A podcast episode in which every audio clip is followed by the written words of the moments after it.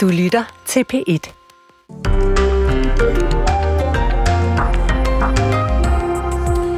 Godmorgen, velkommen til lørdag den 17. februar her på P1. Klokken er blevet lidt over 8. Det her det er P1 Morgen i studiet nu, og de næste par timer Thomas Tjerensen og Ole Brink.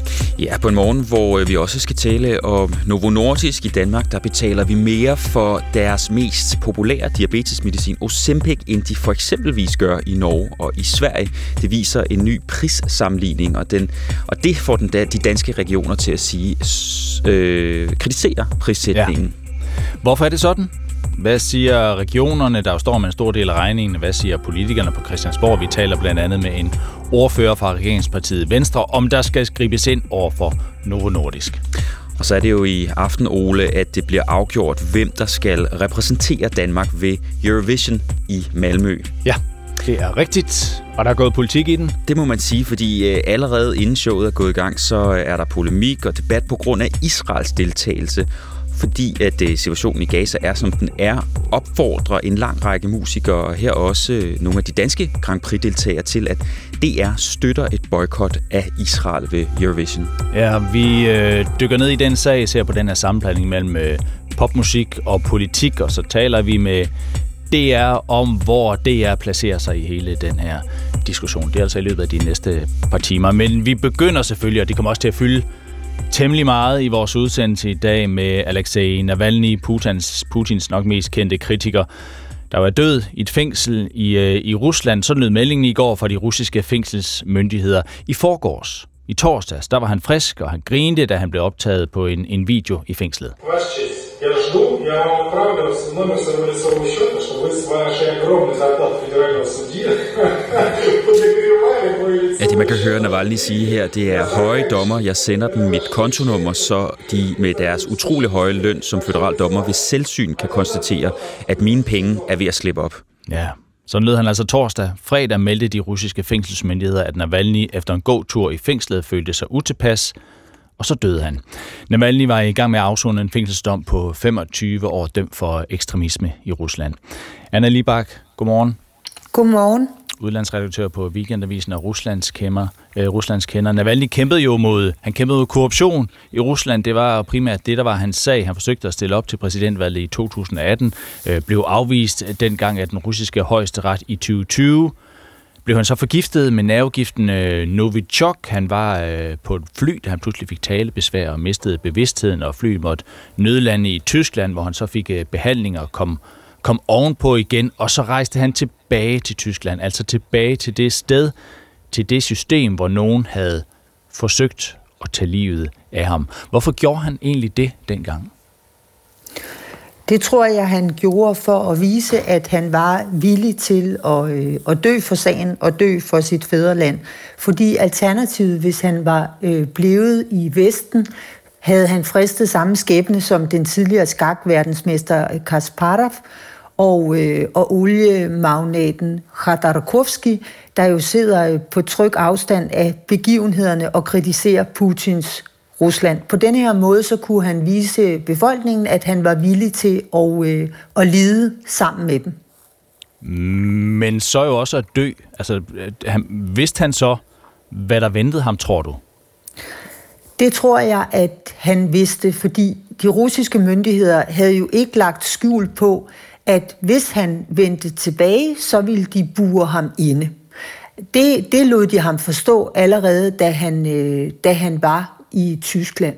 Mm. Og alligevel så, så valgte han så at, øh, at, at tage tilbage som en slags... Øh, jamen, det er lige før, jeg vil kalde det som en slags øh, politisk martyr, fordi øh, det er i den, den russiske kultur, at øh, lidelse er lutring, at man bliver et mere helstøbt øh, menneske, hvis man er villig til at dø for sagen. Det er jo også derfor, at Putin i forbindelse med Ukrainekrigen kan sige til folk, at der er ikke noget finere end at dø for sit fædreland. Det skal man sådan set øh, ønske sig, fordi det er en, øh, en, en heltedød.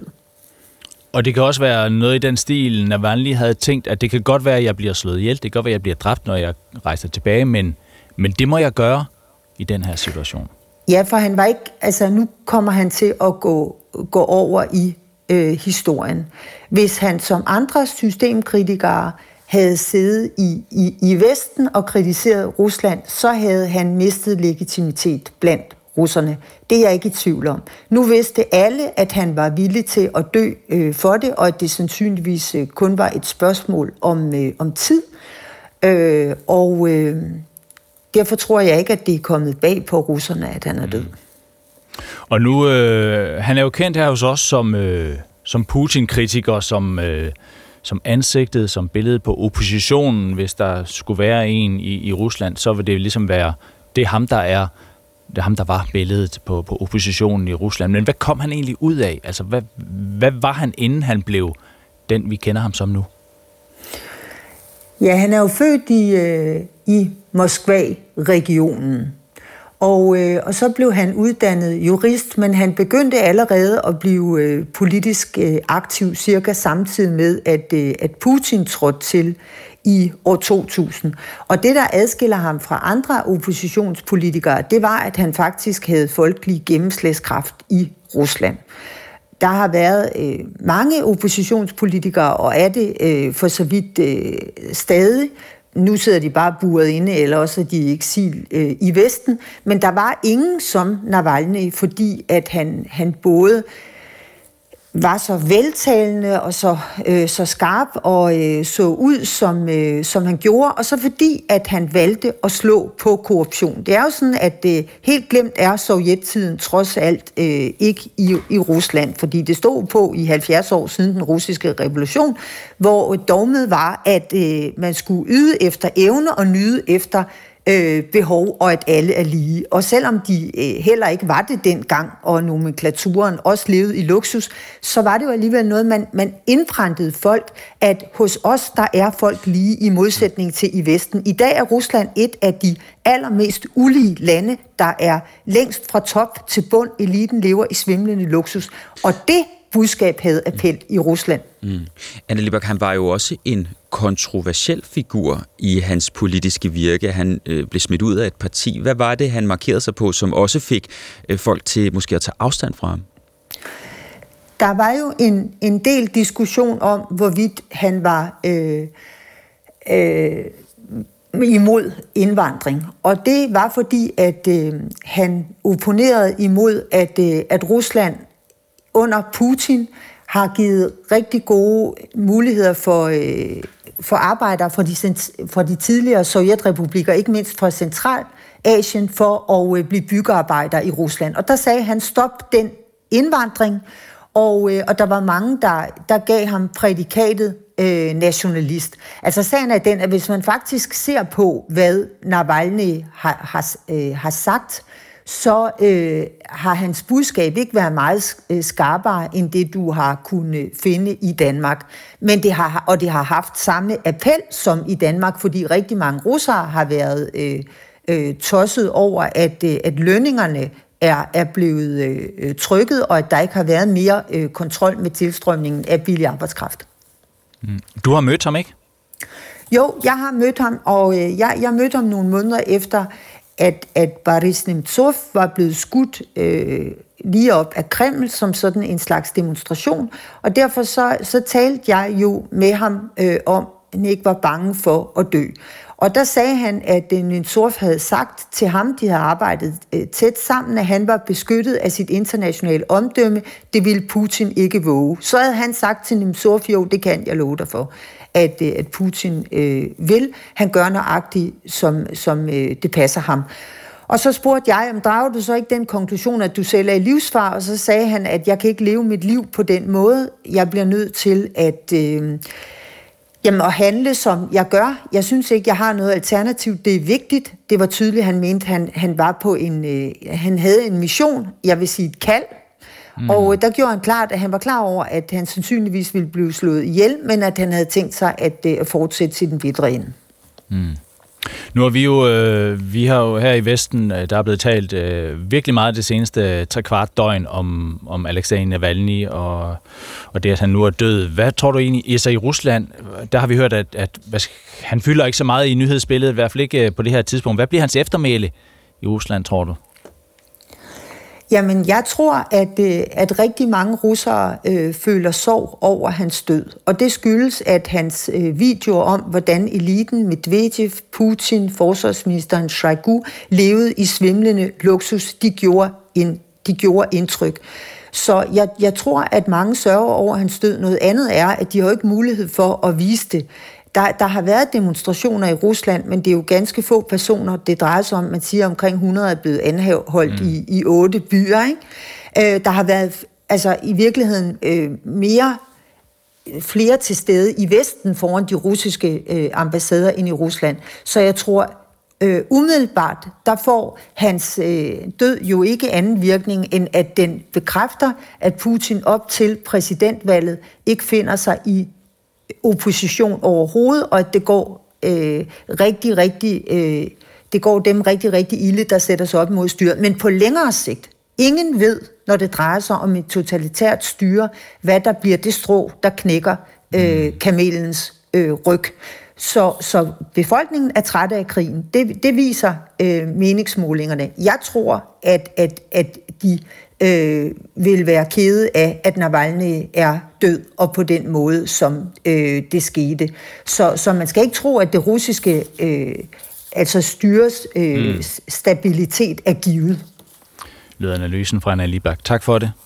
Selv tak. Udlandsredaktør på Weekendavisen og, og Ruslands kender. Og meget mere om øh, Navalny's død, og vi dykker længere ned i det, vi tog hul på her til sidst med Anna Libak, nemlig hvordan, øh, hvordan det er blevet modtaget inden for Navalny's, eller inden for Ruslands grænser, at Navalny nu er, er død, og hvad det også på lidt længere sigt kan komme til at betyde. Og hvem der, om der er nogen, der står klar til at overtage den ja, kamp, han kæmpede.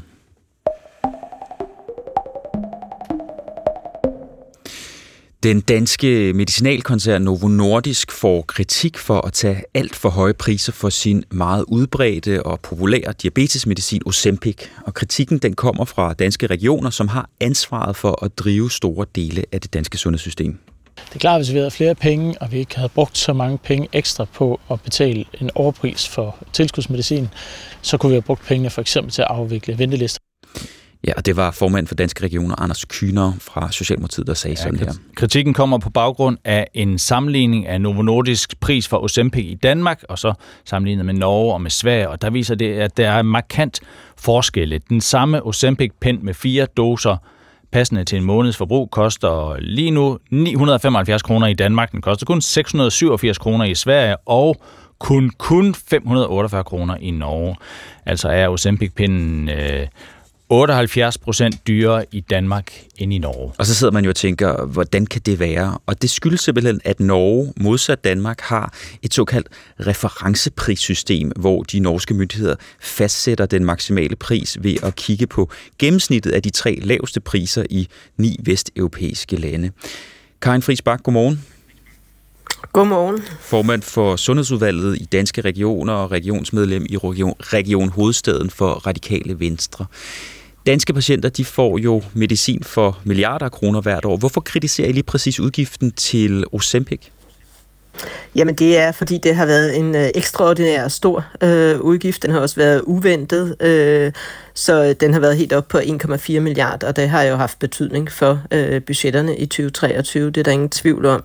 Øh, og og vi, vi har nået budgetterne, men, øh, men øh, det har jo haft øh, betydning for andre områder så. Og, og lige nu, der ser vi jo ikke nogen ændring. Vi ser jo bare det, det, øh, de høje priser og det, det ekstraordinært også høje forbrug, øh, at det øh, vokser og stiger ind i øh, 2024. Så, øh, så det er jo noget, vi er, vi er ude at påpege, at det her det er, det er svært at styre. Det er svært at styre, og I har lige med nød og næppe nået øh, budgetterne. Hvad for nogle konsekvenser har den her høje pris for Ozempic haft for jer ude i regionerne? Jamen, når vi har så særligt store udgifter øh, til, øh, altså der kommer uventet ovenpå øh, det, vi ellers havde regnet med, jamen så får det jo den betydning, at vi er nødt til at bremse op for andre ting. Øh, det kan være ansættelsestop, det kan være øh, netop også noget, hvor vi siger, jamen så kan vi ikke prioritere at nedbringe ventelisterne så hurtigt, øh, fordi vi skal holde budgetterne jo. Så, øh, så, så det er klart, det får nogle helt konkrete konsekvenser. Har, har I måttet fyre medarbejdere, simpelthen fordi, at øh, pengene ikke slår til på grund af den her ekstraudgift? Ja, det har jeg hørt nogen tale om, men det har jeg ikke fået bekræftet. Men øh, ja, det kan jeg ikke udelukke. Man kan sige, det er jo også et spørgsmål om udbud og efterspørgsel. Altså medicinen fra Novo, den er populær, den virker. Har Novo så ikke som privat virksomhed lov til at sætte prisen, som de vil? Jo, og den, øh, den er sat øh, højt, men den er jo sådan set ikke øh, steget her på det sidste. Så det vi har set, øh, og som jo også er en stor del af problemet, det er, at der har været, øh, at der har været forsyningsproblemer. Øh, det vil sige, at øh, at det har faktisk været muligt for andre importører at tage til andre lande, købe Novo Nordisk medicin der, bringe det ind på det danske marked og sælge det til en højere pris end Novo Nordisk. Og så har vi jo en endnu større forskel til de priser, vi ser i øh, for eksempel Norge. Og det er jo fordi, der er fri prisdannelse i Danmark, at man kan gøre øh, de her ting. Øh, og det har jo i høj grad været medvirkende til, at vi har set de her meget store øh, ekstra udgifter man skal jo ikke øh, læse mange nyheder om øh, sundhedsvæsenet for at læse, at øh, dårlige prioriteringer i forhold til supersygehuse også har betydet mere udgifter og, og, og forlængede ventelister. Altså, kan det ikke også have haft en betydning for, at I ikke kan få budgetterne til at hænge sammen? Altså, øh, nu er lige præcis sygehusbyggerierne, det kører på anlægsbudgetterne, så det er to forskellige budgetter, kan man sige, øh, pengene bliver taget af her. Men jeg vil da helt klart sige, at selvfølgelig er der også andre udfordringer i sundhedsvæsenet, øh, og dem arbejder vi jo også på og, og tager meget seriøst.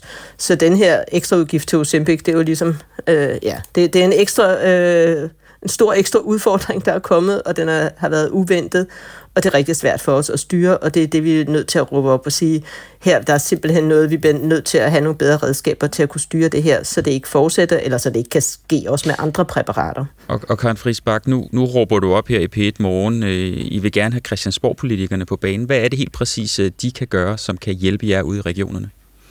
Ja, de kan jo være med til at ændre lovgivning, så vi for eksempel kan få indført et referenceprissystem, ligesom man har i, øh, i Norge, som kan være med til at gøre, altså at sætte en makspris på, hvor højt, øh, hvor meget det her må koste. En anden mulighed, som vi også har påpeget flere gange, det er jo, at, øh, at vi kunne også, øh, de kunne også ændre lovgivning, så regionerne får lov til at stå for indkøb af særlig dyr medicin øh, i primærsektoren, altså den medicin, der udleveres på apotekerne. På den måde så kan regionerne jo gøre øh, gør, gør gældende, at man er en rigtig stor kunde, hvis man mm. køber ind til, til hele Danmarks forbrug. Øh, og så kan man jo opnå de rabatter, og det er jo på den samme måde, vi køber ind til mm. sygehusene, og der opnår vi jo gevaldige rabatter, så, øh, så vi mm. tænker, det kunne være rigtig smart at, øh, benytte de samme muligheder, øh, også i primærsektoren. Vil du være, Karen Friis, øh, i vores næste time, der skal vi tale med øh, Venstres sundhedsordfører om præcis det her, så det tager vi med videre til ham. Øh, men indtil da, så tak for, at du var med her til morgen. Selv tak.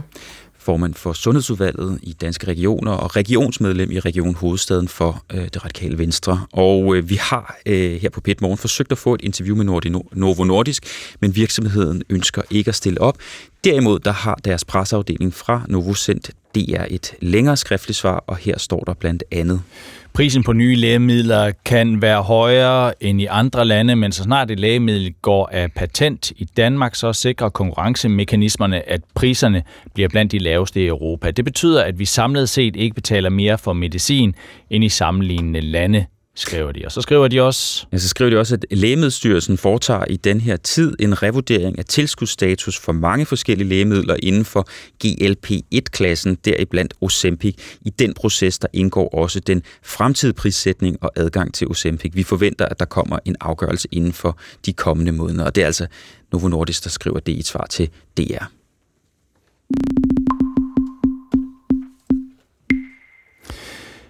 Alt for mange sidder varetægtsfængslet alt for længe i de danske fængsler. Sådan lyder en del af kritikken i øh, en øh, DR-dokumentar, der hedder De Mistænkte. En dokumentar, der har startet eller genstartet en debat om varetægtsfængsling herhjemme og de store konsekvenser, det har for de personer, der bliver udsat for det. Men det er ikke kun voksne mennesker, der varetægtsfængsles i Danmark. Det gælder også børn øh, mellem 15 og 17 år.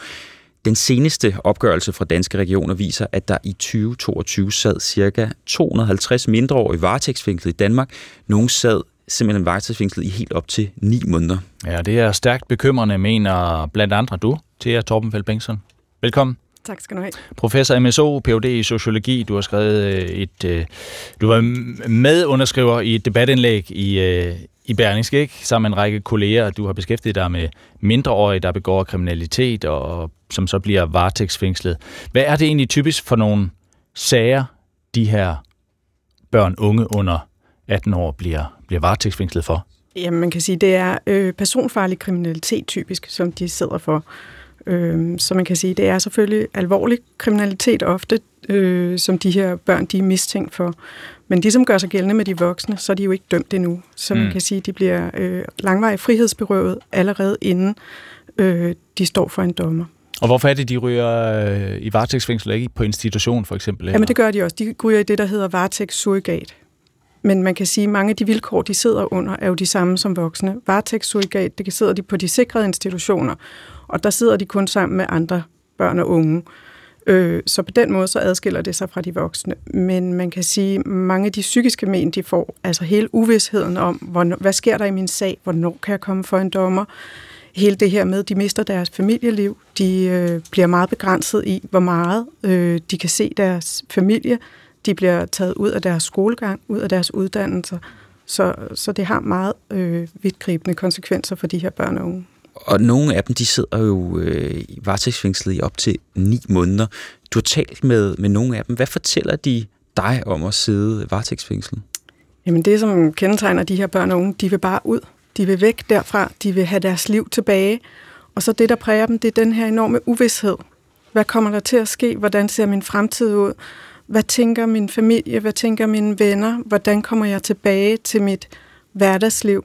Nogle af de her unge mennesker har jo haft ret almindelige ungdomsliv, inden de ender øh, på de sikrede institutioner, og så har de måske i 3-4 måneder fået øh, noget dårligt bekendtskab, mødt nogle lidt ældre, som øh, er involveret i kriminalitet, og så har de løbet lidt med. Øh, ja.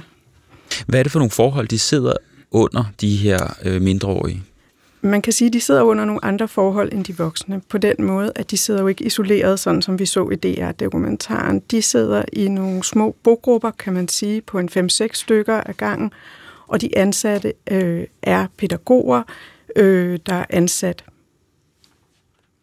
Du siger, at øh, de sidder jo og tænker, hvornår kan jeg komme ud? Den her uvidshed, den øh, æder dem op. Mm. Øh, det er ligesom konsekvenserne på den korte bane. Har det her også en langvarig konsekvenser for de her unge mennesker, at de sidder måneder varetægtsfængslet? Jamen, det har langvarige konsekvenser, fordi de ligesom føler sig glemt, og de føler sig tabt. Øh, og det sætter sig jo også, når de kommer ud. Når de kommer ud, så skal de starte deres liv forfra. Og mange af dem kommer jo ikke ud til studiestart eller til at øh, kunne starte på gymnasiet igen, så de får nogle ret lange måneder der, hvor de egentlig bare går og venter på, hvad skal der egentlig ske med mig, og der skal laves nogle planer. Men hele oplevelsen af at være taget ud af sit hverdagsliv så længe, det, øh, det påvirker dem. De har svært ved at komme tilbage. De har svært ved at, at øh, forbinde sig til de venner og de fællesskaber, også de prosociale fællesskaber, som nogle af dem faktisk var en del af mm. før. Og når du beskriver det sådan, så er det jo lettere at hvad skal vi sige, få sympati for dem, men det kan jo også være, at det er en 17-årig, der har banket en eller anden uskyldig 15-årig ned på en øh, S-togstation i det ydre øh, København, der jo, på, der jo også skal have en straf, eller der også skal... Altså, hvordan, ja. hvordan skiller Jeg synes, man... der hvor det bliver problematisk, det er, at de skal jo have en straf, når de er fundet skyldige, primært. Men nu, det vi ser nu, det er jo, at de sidder så længe, så de får straffen, inden de kommer for dommeren. Så når mm. vi følger dem ind i retssalene, og de får deres dom, så bliver de frigivet, og så går de ud af døren. Og det gør altså, at de ikke laver den der forbindelse med, at den der periode, jeg nu har siddet indespærret, det var faktisk min straf der for det, jeg gjorde. De oplever det som systemets straf, at de bliver dømt på forhånd, og det, der så sker i domstolen, og når de så får deres rigtige dom, puha, det var det, der gjorde, at de kom ud. Så man kan sige, at logikkerne bliver byttet lidt om for de her unge mennesker på grund af de her meget lange øh, frihedsberøvelser. Så de føler faktisk ikke, at de har fået en straf for det, de har gjort? Nej, de laver ikke nødvendigvis den kobling de oplever bare et system, som har dem i deres varetægt, indtil de lige pludselig en dag ikke har dem i deres varetægt længere. Ja, og så tænker de, når jeg først kommer fra en dommer, så øh, fordi de har siddet der så længe, så er deres straf, og den strafudmåling, de får, den er ofte kortere end den tid, de allerede har siddet. I Norge, der ved jeg, at man er lykkes med at reducere antallet af mindreårige, som sidder varetægtsfængslet. I 2001 blev 114 mindreårige varetægtsfængslet i Norge. I 2022 var det tal reduceret helt ned til 33. Hvad er det, de gør i Norge, som vi ikke gør herhjemme? Ja, nu skal jeg, jeg har ikke forsket særskilt i Norge, men noget af det, som den forskning, som vi har kigget på, viser, det er, at fordi man i Norge har arbejdet aktivt med det her, og blandt andet har ophævet børnekonventionen til lov i Norge, så har man gået kritisk ind og set på det her område og set, er det, øh, er det berettiget, at vi varetægtsfængsler så mange børn og unge. Øh, så, så, så det, det er egentlig det, der ligger bag. Der er også en anden forskel i Norge, der holder man dem i fængslerne. Der har man særlige ungeafdelinger i fængslerne. Man har ikke særlige øh, institutioner som i Danmark øh, allerede etableret. Og man kan sige, at det er jo nemmere måske at gøre noget, når man allerede har systemet øh, og institutionerne der. Thea Torbenfeldt Bengtsson, tak fordi du lagde vejen forbi. Velkommen. Professor MSO i, og Ph.D. i sociologi, og så kan jeg i øvrigt uh, lige sige, at Rigsadvokaten i går meddelte, at man på baggrund af DR-dokumentaren De Mistænkte, de mistænkte for, øh, vil forsøge at afdække årsagerne til, at folk kommer til at sidde frihedsberøvet i månedsvis uden at blive dømt. Klokken er blevet halv ni. Michael Olsen er klar med et nyhedsoverblik. De ukrainske soldater har trukket sig tilbage fra den østukrainske by Avdivka for at redde deres liv, det skriver den ukrainske forsvarschef på sociale medier. I flere måneder har byen været ramt om blodige kampe mellem russiske og ukrainske soldater, men især de seneste dage er der meldt om ukrainsk modgang, blandt andet på grund af mangel på våben og ammunition. Så tilbagetrækningen kommer ikke som en stor overraskelse, siger vores journalist i Kiev, Britta Kvist. Det var i høj grad forventet. Det havde der været meldt om de sidste par uger, at det strammede mere og mere til. Der var netop blevet sendt forstærkninger, men jeg tænker næsten, at det i samme moment blev besluttet, at man ville trække styrkerne ud. Præsident Putin er ansvarlig for Alexei Navalny's død, det siger USA's præsident Joe Biden efter meldingen fra de russiske fængselsmyndigheder om, at den 47-årige russiske oppositionspolitiker er død, mens han afsonede sin dom. What has happened in Navalny is yet more proof of Putin's brutality. Det, der er sket med Navalny, er endnu et bevis på Putins brutalitet. Ingen skal lade sig narre, hverken i Rusland eller resten af verden, siger Joe Biden. I aften dystes der om sejren ved det danske Melodi Grand Prix, og i år er der på grund af krigen i Gaza ekstra stor debat, både i Danmark og i udlandet, om Israels deltagelse ved det internationale Melodi Grand Prix i Sverige til maj. Herhjemme har 400 personer fra musikbranchen skrevet under på en erklæring, der opfordrer til, at Israel udelukkes. Og en af underskriverne er musikeren Isam B så længe der ikke er våbenhvile, og så længe vi ikke kommer frem til en øh, fredelig og, og sameksistens, så mener jeg helt sikkert ikke, at de skal være med. Der skal vi stå op for menneskerettigheder. Vi skal stå op for det, som vi mener, vi repræsenterer. Og Ole Brink og Thomas Jørgensen har mere om den her historie efter en kort vejrudsigt. Den fortæller, at det først på dagen vil være noget skyde, men senere klarer det op fra nordvest, og solen bryder frem langt de fleste steder. Og så får vi mellem 4 og 9 grader og let til frisk vind fra vest og nordvest. Ja, det er jo det her, det handler om, altså Melodi Grand Prix-sæsonen er over os, og når vi så øh, får sendt et, øh, en dansk deltager afsted til det internationale Grand Prix til Eurovision, så er det jo så er det, det her, det gælder om. Denmark 12 points. Denmark 12 points. Ja, der er helt sikkert mange øh, Melodi Grand Prix-fans, der håber på, at der bliver mange af de der 12 pointer, når der er Eurovision i Malmø lidt senere på året. Danmarks repræsentant bliver fundet i aften. Øh, men allerede inden den første tone er slået an, så er der jo, som vi også lige hørte i nyhedsoverblikket, mm. der, er, der er gået politik i den. Det må man sige. Øh, mere end 400 personer fra den danske musikbranche underskrev for nyligt et åbent brev til DR og arrangørerne af Eurovision EBU, hvor man fordømmer Israels deltagelse i krigen på grund af deres ageren i krigen mod Hamas i Gaza og lignende breve er blevet sendt fra Norge, Sverige, Finland og Island. Ja, og fire af de musikere, der har underskrevet det åbne brev herhjemme, er medlemmer af, af bandet Ublu. Øh, bandet Ublu, der jo deltager i årets danske Melodi Grand Prix. Altså, de er med i aften. Lisanne Wilken, velkommen. Tak skal du have. Lektor ved Europastudier øh, ved Aarhus Universitet. Du har i mange år forsket i, i samspillet mellem Eurovision og politik og global politik i særdeleshed. Hvorfor er det egentlig sådan? Hvorfor bliver Melodi Grand Prix så ofte en kampplads for de her større politiske emner? Jamen, der er to grunde til det. Den ene er, at det er en kæmpe medieplatform. Øh, der er 150-200 millioner mennesker, som sidder og ser det show i hele verden. Så det er et sted, man kan blive set, og det gør også, at man kan komme af med nogle budskaber. Men derudover så har Eurovision noget, som næsten ingen andre øh, konkurrencer har, det er, at vi tager det ikke helt alvorligt.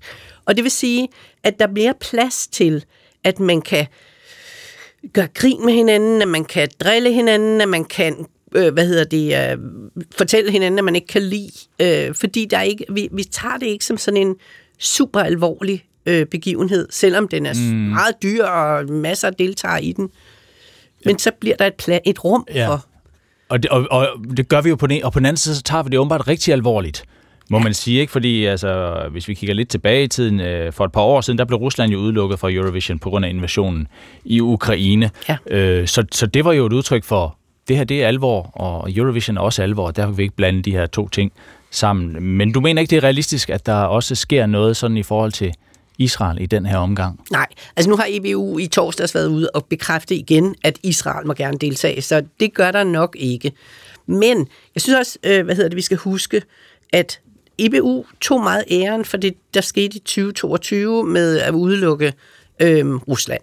Og de startede faktisk med at sige, at Rusland må gerne deltage. Og så øh, hvad hedder det, gik der en dags tid, og så øh, begyndte UEFA at sige, hmm, vi flytter Champions øh, League-finalen fra St. Petersborg i Rusland til Paris. Øh, og så blev det tydeligt, at Altså, at, at der var noget omkring Rusland.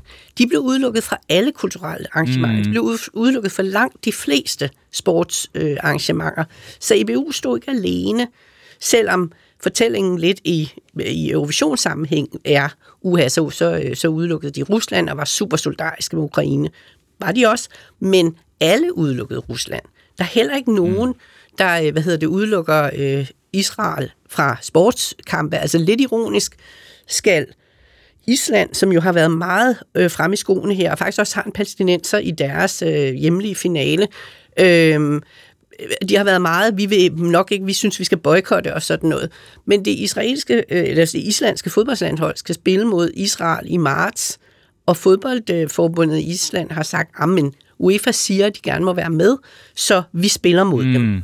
Ikke? Så det, det, man stiller også store krav til sangkonkurrencen, at den skal være hele vores moralske øh, hvad hedder det, um, grundlag for at, be- at forholde os til Israel. Eller frontløber, eller hvad, ja, hvad vi nu kan kalde det. Og, og du nævner Island, og det er jo rigtigt, at, øh, at, øh, at, at RUV, altså tv-kanalen ja. på Island, de har meddelt, at man sammen med vinderen af det islandske Melodi Grand Prix, der bliver afholdt den 2. marts, vil beslutte, hvorvidt Island overhovedet skal deltage ja. i årets Eurovision. Men hvis Island trækker sig, og hvad har der altså været? Finland er det en diskussion, Irland hvis nok også, ikke? Sverige, kan det ikke Altså kan det ikke ende et sted, hvor EBU, altså sammenslutning af Eurovision Broadcasting det tror jeg overhovedet ikke, og det er fordi, det er rigtigt, det har været diskuteret, det er rigtigt, øh, hvad hedder det, tv-kanalerne. Jeg har også forstået, at Danmarks Radio faktisk også stiller deltagerne frit, så hvis Ublu vinder, øh, og ikke vil til, øh, til øh, Malmø, mm. så behøver de ikke at tage afsted, og de er ikke tvunget. Øh, og det, men, men jeg tænker, Norge havde den samme. De har valgt deres deltagere. Deres deltagere vil gerne til Malmø. Øh, Finland har valgt deres deltagere. Deres deltagere vil gerne til Malmø. Så det er ikke sandsynligt, at der kommer nogen flere pres derfra. I hvert fald ikke inden for øh, deltagerne. Så det går stadigvæk godt komme pres udefra. Hvor kontroversielt ville det være, hvis EBU gik ud som frontløber og sagde, jamen okay, vi lytter til, hvad I siger, øh, vi boykotter, øh, eller vi udelukker for Israel? Det ville være mega kontroversielt. Hvad hedder det? I september sidste år. Det var altså før Gaza, før, før Hamas og før, øh, hvad hedder Gaza og, de, og den her krig, der gik Azerbaijan ind i øh, Nagorno-Karabakh. De fordrev 100.000 etniske armenere. Både Armenien og Azerbaijan er i Melodi Grand Prix. Så hvis, hvis Israel skal ud, så skal Azerbaijan nok også. Og hvis vi så skal ud og kigge i kanterne med vores moral på Eurovisionens vegne, øh, og sige, at alle dem, der ikke opfører sig ordentligt, øhm, de må ikke være med. Så mister man to ting. Altså man mister faktisk det her rum, hvor man siger, det kan godt være, at vi ikke kan lide hinanden, men nu synger vi. Altså ind og synge for hinanden, med hinanden. Og det er jo faktisk det, der sker gennem hele historien. Masser af lande, Tyrkiet, Kypern, Grækenland, har været i, i, i, i hovederne på hinanden og været i krig. Azerbaijan og, og Armenien. Øh, hvad hedder det? Israel har haft masser af kontroverser i Gaza også før. Så hvis vi laver det som moralens kampplads, ikke kun dem, vi kan lide, og hvem er vi så, der kan lide nogen? Ikke? For det er mm. mest Nordeuropa, som er ude på at, øh, og smide Israel ud. Det ville være et moras at komme ind i. Og det er klart, den eneste, hvis man gerne vil have Israel ud, det eneste, man kunne håbe på, det var, at UEFA smed dem ud af fodbold. Ikke? Fordi så så havde man nogen, så gør vi det alle sammen, ja, ikke? så havde man nogen, altså så var ja. vi enige om, at, at de må ikke være med. Hvor, hvor, øh, hvor vigtigt er det for Israel at være med? Fordi man kan jo også sige, at øh, altså, hvis der skal være så meget ballade, så bliver jeg der bare væk. Mm. Der er to grunde til, at det er super vigtigt. Det ene er, som jeg siger, det er en stor scene. Hvis man vinder, får man lov at holde hele festen, og man får alles øjne, altså ikke kun Europa, alles øjne på, øh, og får tiltrukket turister og gjort reklame for sig selv og sådan noget. Men den anden grund, det bygger også op til en anden fortælling. Nu diskuterer vi alle sammen, at vi ikke vil have Israel med. Israel føler sig som et offer i den her konflikt. De blev angrebet, før de, øh, hvad hedder det, så indledte de der voldsomme angreb i, øh, i Gaza. Så det bliver også en del af den her fortælling, som siger, men de holder os udenfor, de diskriminerer os, de er antisemitiske, øh, og det er faktisk en fortælling, der allerede er i gang og under opbygning i Israel, er ikke under opbygning, er der hele tiden, men den er i gang i forhold til Melodi Grand Prix. Det er hver evig eneste gang, nogen har underskrevet brev, så kommer de i alle israelske medier, ugen gjort de det. Du sagde, at, øh, at DR har stillet de danske øh, Grand Prix-deltagere fri. Altså hvis de ikke har lyst til at tage til, til, til Malmø og repræsentere Danmark, så skal jeg stå dem frit for. Hvad sker der, hvis, hvis vinderen af, af det danske Melodi Grand Prix ikke vil til Malmø? Jeg vil sige, sådan har jeg forstået det. Jeg har faktisk læst det på, øh, på jeres hjemmeside. Så. okay, ja. Hvad hedder det? Øh, jeg kan ikke love de frit, men jeg tænker ikke, man tvinger folk. Det man har gjort, der, der har været masser af tilfælde i Eurovisionshistorie, ikke i Danmark, men i Eurovisionshistorie, hvor nummer to er taget sted. 2022 det ukrainske band Kalush Orchestra vandt ikke øh, udtalelseskonkurrencen i Ukraine. Det var en helt anden kunstner, som så efterfølgende blev diskvalificeret på grund af interne ukrainske forviklinger. Øh, og så tog man nummer to og sendte afsted, som jo så vandt. Og det er faktisk sket før, at, at man har, mm. altså fordi der har været plageringssager eller forskellige ting. Så det er faktisk ret ukompliceret? Ja. Så er der noget af det, og, der er ukompliceret? Ja. Bare vent. Bare, bare vent. Der er ikke noget, der er helt ukompliceret, når det gælder Eurovision, men, øh, men vi, vi, vi dykker ned i det svar jo mere. Vi taler med en DR-chef om, hvor DR står, og hvad vi gør, hvis nummer et siger nej, og hvad hvis nummer et og to siger nej. Altså, hvor langt kan man gå ned ad listen, og sådan det er senere her i udsendelsen. Til sidst ender du i Melodi Grand Prix, Ole Brink. det tror jeg ikke, der er nogen, der vil ønske sig. Lisanne Vilken, tak for besøget. Selv tak. Lektor i Europastudiet ved Aarhus Universitet. Øh, Lisanne har i mange år forsket i samspillet mellem Eurovision og global politik.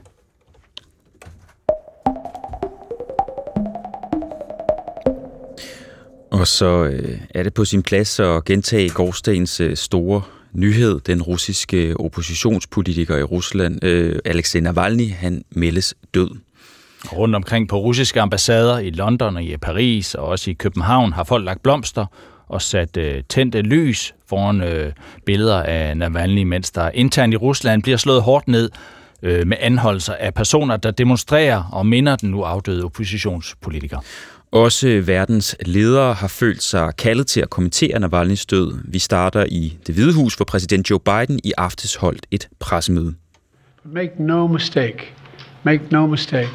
Putin is responsible for Navalny's death. Putin is responsible. What has happened to Navalny is yet more proof of Putin's brutality.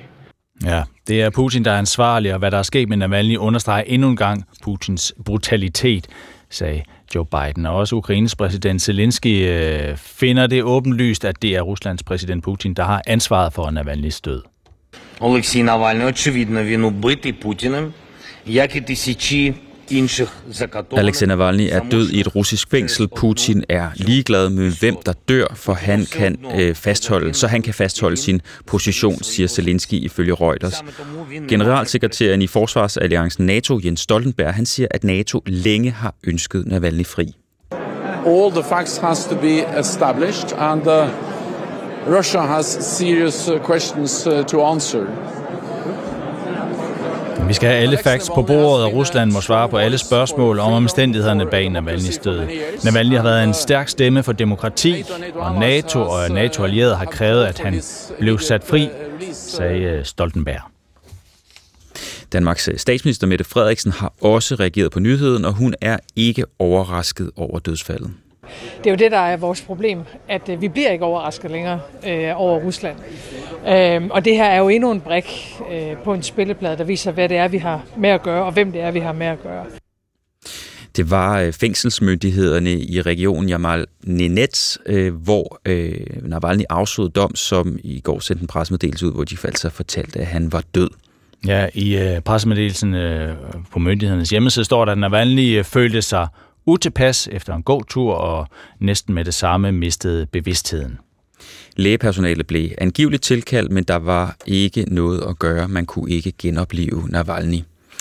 Emil Rotbøl, godmorgen. Godmorgen. Ruslands korrespondent for Berlinske. Hvad har figuren Alexei Navalny betydet for den russiske opposition? Det var Navalny, som her for ja, mere end 10 år siden var den første, der ligesom kunne samle oppositionen mod Putin. Øh, der har jo været andre oppositionsfigurer, men ikke som ham, som på den måde fagnede så bredt og, og talte øh, til russerne i, i så bred en forstand, så han faktisk fik sig et navn, et bredt navn i det russiske samfund. Øhm, og derfor blev han også den største ligesom, trussel, politiske trussel mod Putin i al den tid, Putin har siddet ved magten. Ja, fordi hvad var det, der ligesom gjorde ham til den oplagte leder af, af den russiske opposition?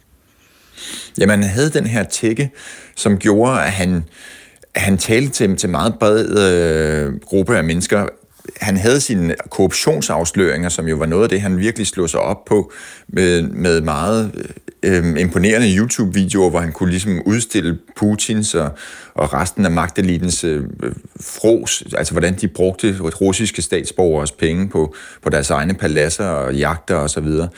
og, han, og samtidig så han, han talte i et sprog, som som russerne ligesom forstod, og han talte øh, i et sprog, som resten af oppositionen også forstod. Altså det her med, lad os nu lægge vores interne stridigheder til side, for ligesom at koncentrere os om at få skubbet Putin øh, fra magten. Øh, og så kan vi bygge et demokratisk Rusland, og så kan vi, så kan vi tage den derfra. Øh, og og det, var, det var der ikke, det er der ikke andre, der har formået end ham i, i det her omfang. Du nævner de her YouTube-videoer, fordi han var jo på mange måder en smule utraditionel i, en måde, i sin måde at udstille det, det russiske styre på. Jeg har fundet et, et klip, hvor Navalny han ringer til en FSB-agent. Jeg var det man hører her det, og, og ser på YouTube-videoen, det er, at øh, Navalny han ringer til den FSB-agent, som angiveligt skulle have forgiftet ham i 2020, og udgiver sig for at være en assistent til sådan en højstående person i det russiske styre. Og på den måde, så får han ligesom afsløret det her attentatforsøg imod ham imod ham, og så, så lægger han hele det her, øh, det her videoklip på nettet, så, så alle kan se med. Altså, der er jo også en, sådan en, en humor og en kompromisløshed i det. Hvad siger det om hans måde at være politiker på? Jamen, det jo det, han brugte også humoren selv i så alvorlig en situation, som den her, som handlede om øh, et attentat mod hans liv. Så får han ligesom den her stakkels øh, FSB-agent til at udpensle, hvordan han altså havde smurt øh, giften ud på hans underbukser, som de var blevet enige om, og det var ikke kun de blå underbukser, det var også de andre og så videre. Altså, det er, det er på en gang måde dødsens alvorligt og, og ret morsomt, mm. øh, og, det, og det er sådan Navalny selv, der, der lægger stemme til det her. Det er ikke bare en eller anden skuespiller. Han træder ligesom selv frem i den her rolle. Øh, og og det, ja, det indkapsler meget, meget fint, øh, hvad det var, han kunne, og hvorfor det var, han appellerede til så mange. Fordi man kan jo godt blive træt af sådan et, et, et stenansigt, som siger de samme ting igen og igen om Putin, om hvor, hvor skrækkelig han er. Men Navalny formåede også at gøre det med et, et glimt i øjet. Så hvad er det for et tomrum, han efterlader øh, i Rusland? Jamen, der er ikke nogen til at tage efter. Der er jo andre oppositionsledere. Øh, nogle af dem sidder i fængsel, øh, og nu kan de jo så frygte for deres liv. Øh, de fleste af dem er flygtet ud af Rusland.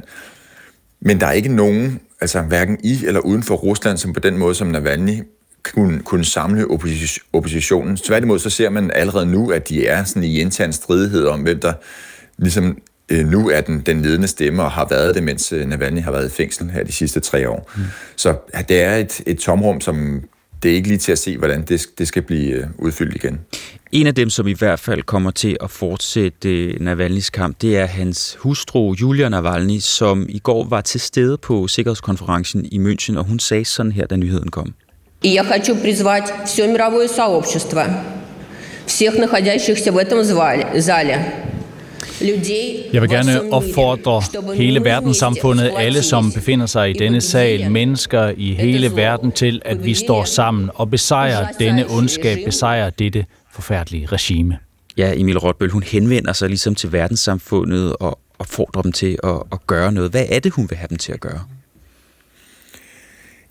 Jamen, det er jo en form for afmagt. Øh, altså, når, hun taler, når Julia Navalny øh, taler til verdenssamfundet på den her måde, øh, så er det jo fordi, hun er øh, til München-konferencen øh, i forvejen. Så det er det, der ligesom er hendes publikum, det er verdenssamfundet.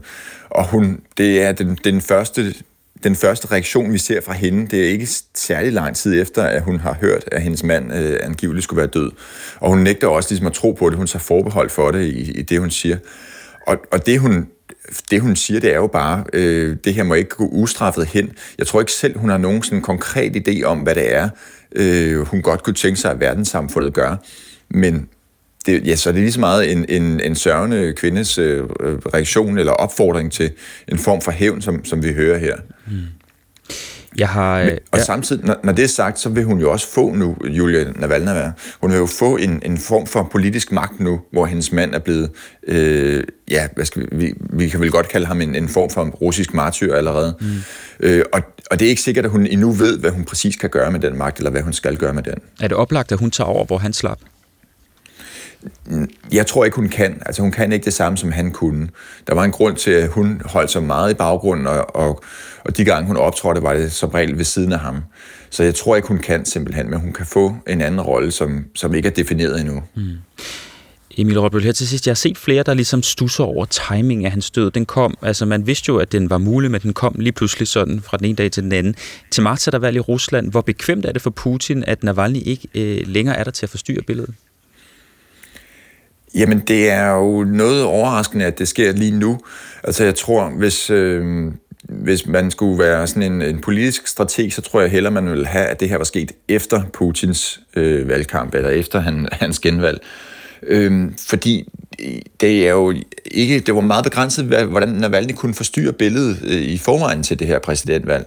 Han, det var i forvejen hans hold uden for Rusland, som ligesom stod for øh, de konkrete anbefalinger til russerne om, hvad de skulle gøre mens at Navalny's død jo kan få en eller anden form for øh, reaktion. Altså, det er jo ikke øh, noget, som i sig selv vil, vil hjælpe Putins øh, mål om at, at vise, hvor populær han er i Rusland. Det er jo noget, som, som kan fremkalde en eller anden form for ukontrollerbar øh, reaktion. Ikke at jeg tror, vi vil se store protester, men modstand mod Putin kunne godt blive mere udtalt, som vi også har set det, øh, det sidste døgn allerede. Mm.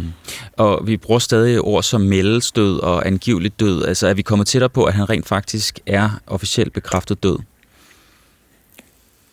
Øh, vi, ikke, nej, vi har ikke ligesom set nogen uafhængig øh, øh, bekræftelse af det, men jeg tror, at de fleste tager for givet, at, øh, at det er rigtigt nu. Øh, selv hans, egne, hans eget hold begynder at tale om det, som at det, det er nok sandsynligt, at det er det, der er sket. Men vi har ikke fået nogen uafhængig bekræftelse på det endnu. Emil Rotbøl, tak fordi du var med her til morgen. Ja, selv tak. Ruslands korrespondent for Berlinske. Steffen Gram, international korrespondent her i DR med os nu. Velkommen, Steffen Gram. Tak skal du have. Ja, vi hørte lige det her lille klip med Alexei Navalny's øh, kone Julia tale ved den internationale ja. sikkerhedskonference i München, hvor, øh, hvor du jo følger begivenhederne i de her dage. Det er jo en sikkerhedskonference for stats- og regeringschefer, udenrigsminister, generaler, diplomater osv. osv. Øh, og så Alexei Navalny's kone Julia. Hvordan, hvordan reagerede stats- og regeringscheferne, dem der er med til konferencen på, på den tale, hun holdt i går? Jamen, hun blev præsenteret allerførst ved, at formanden for konferencen hernede sagde til den amerikanske vicepræsident Kamala Harris, at nu skulle hun lige sætte sig hen, øh, og så fordi der vil komme en overraskende gæst, øh, der havde noget at sige. Og øh, nu er det ikke normalt, at man fjerner en amerikansk præsident eller vicepræsident, mm. øh, men Kamala Harris fik så visket i øret, hvem det var. Og så flytter hun sig, og så er det Julia Navalny kommer op, og der kan man se hendes ansigt, man kan se, øh, at hun er hervet på det her tidspunkt, er selvfølgelig øh, af gode grunde. Og det hun så talte, så kommer hun med sin relativt korte erklæring, og så er det klart, så bagefter, øh, så talte alle jo om, øh, hvad det var, øh, og hvad der var sket. Og, øh, og jeg tror, hvis man skal opsummere essensen af reaktionen på det, øh, så var det, prøv at se, hvad det er, vi er oppe imod. Det er ikke bare Putin, men det er et system, der bliver mere og mere brutalt. Øh, og så, som Emil Rotbøl jo lige var inde på, nu hvor Putin er på vej til valg i næste måned, ikke at han vil tabe, øh, men spørgsmålet for ham er jo selvfølgelig, hvor stort han vil vinde.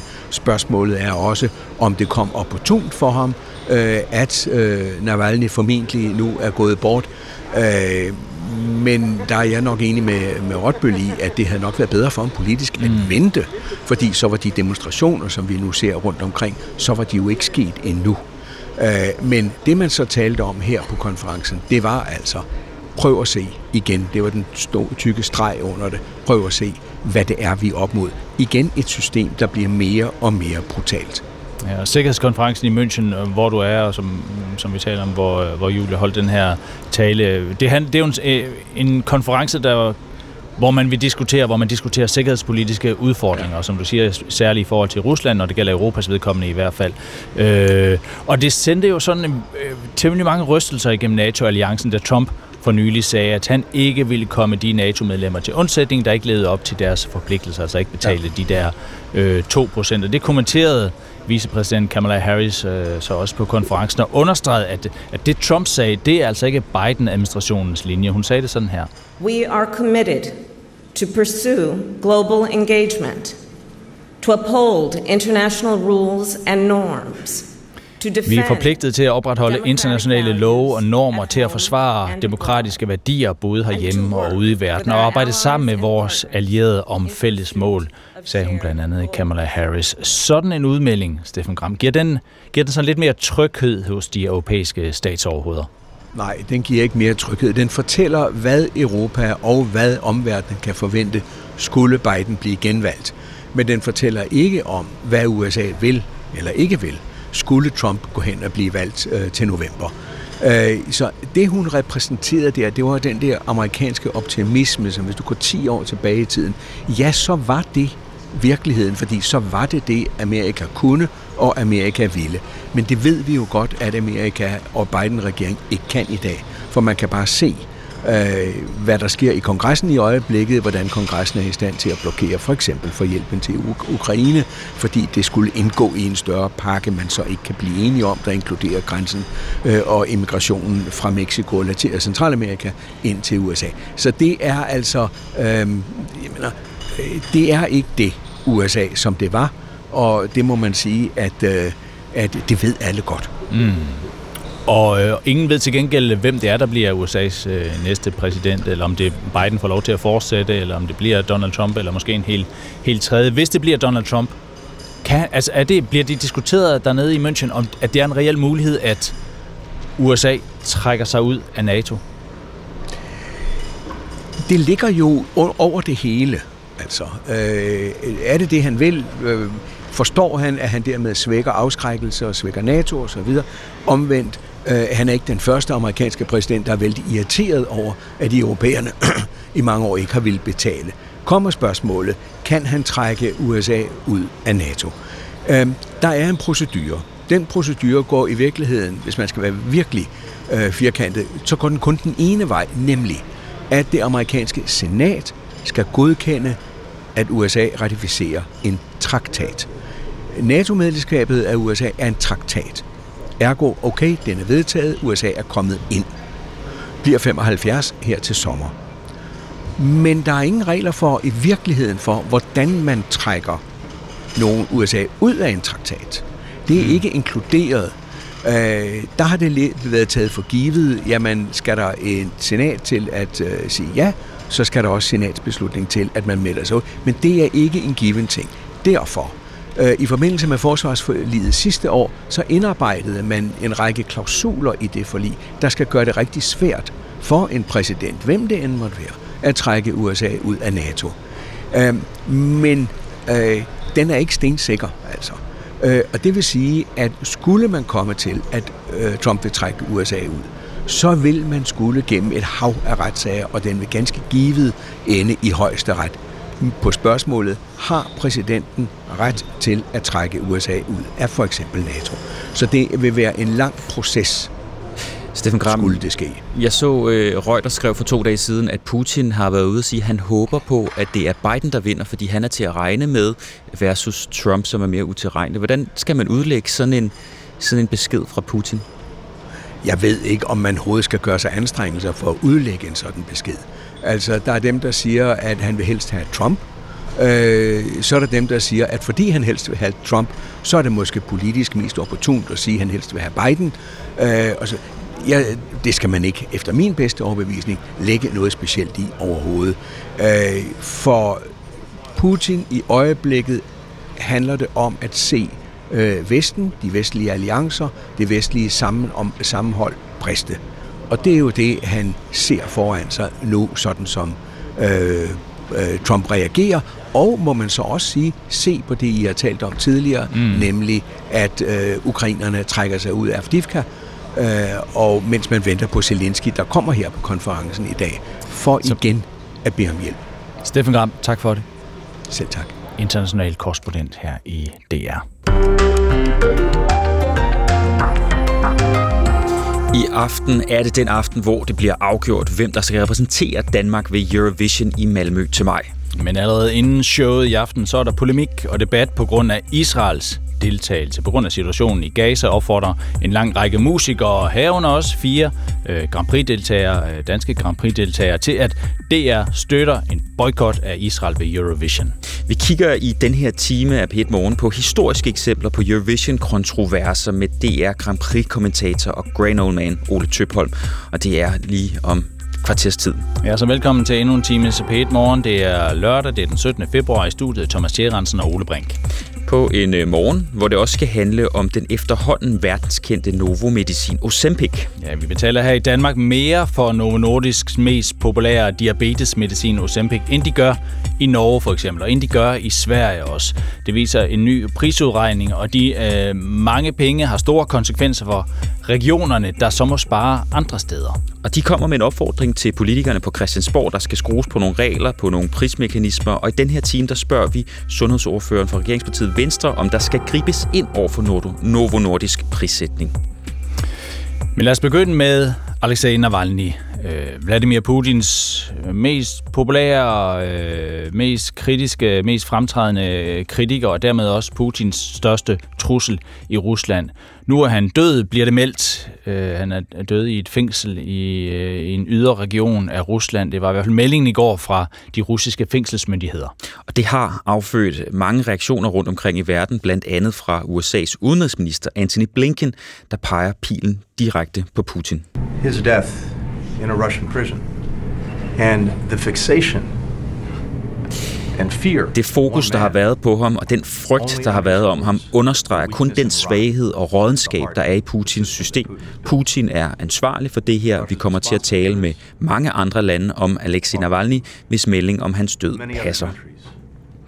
Valentina Shapovalova, velkommen. Tak. Ph.D. på Institut for Kommunikation ved Københavns Universitet. Du forsker i russisk øh, disinformation. Ja, der er som sagt kommet rigtig mange reaktioner fra, øh, fra, fra verden, fra lande rundt om, om omkring i verden. Vi talte øh, tidligere i udsendelsen om Navalny's betydning for, øh, for russerne. Øh, men, men sådan uden for Ruslands grænser, hvilken betydning har Alexander Navalny så haft? Jamen, han var jo ansigtet på den russiske opposition. Det har han jo været siden 2015, da Boris Nemtsov, som dengang var den mest fremtrædende oppositionspolitiker, den mest åbenmundede oppositionspolitiker, blev øh, slået ihjel. Så de sidste ni år, så har Navalny været den, den største, den øh, mest karismatiske, den mest øh, kendte det mest kendte ansigt på mm. oppositionen i Rusland, men han har samtidig også haft en enormt stor symbolsk betydning, og faktisk har hans symbolske betydning været større end hans egentlige øh, politiske betydning, hvis vi kigger både internt i Rusland, men også uden for de russiske grænser. Han øh, har symboliseret håb, øh, håbet om et anderledes Rusland, et mere demokratisk Rusland, et mere retfærdigt Rusland.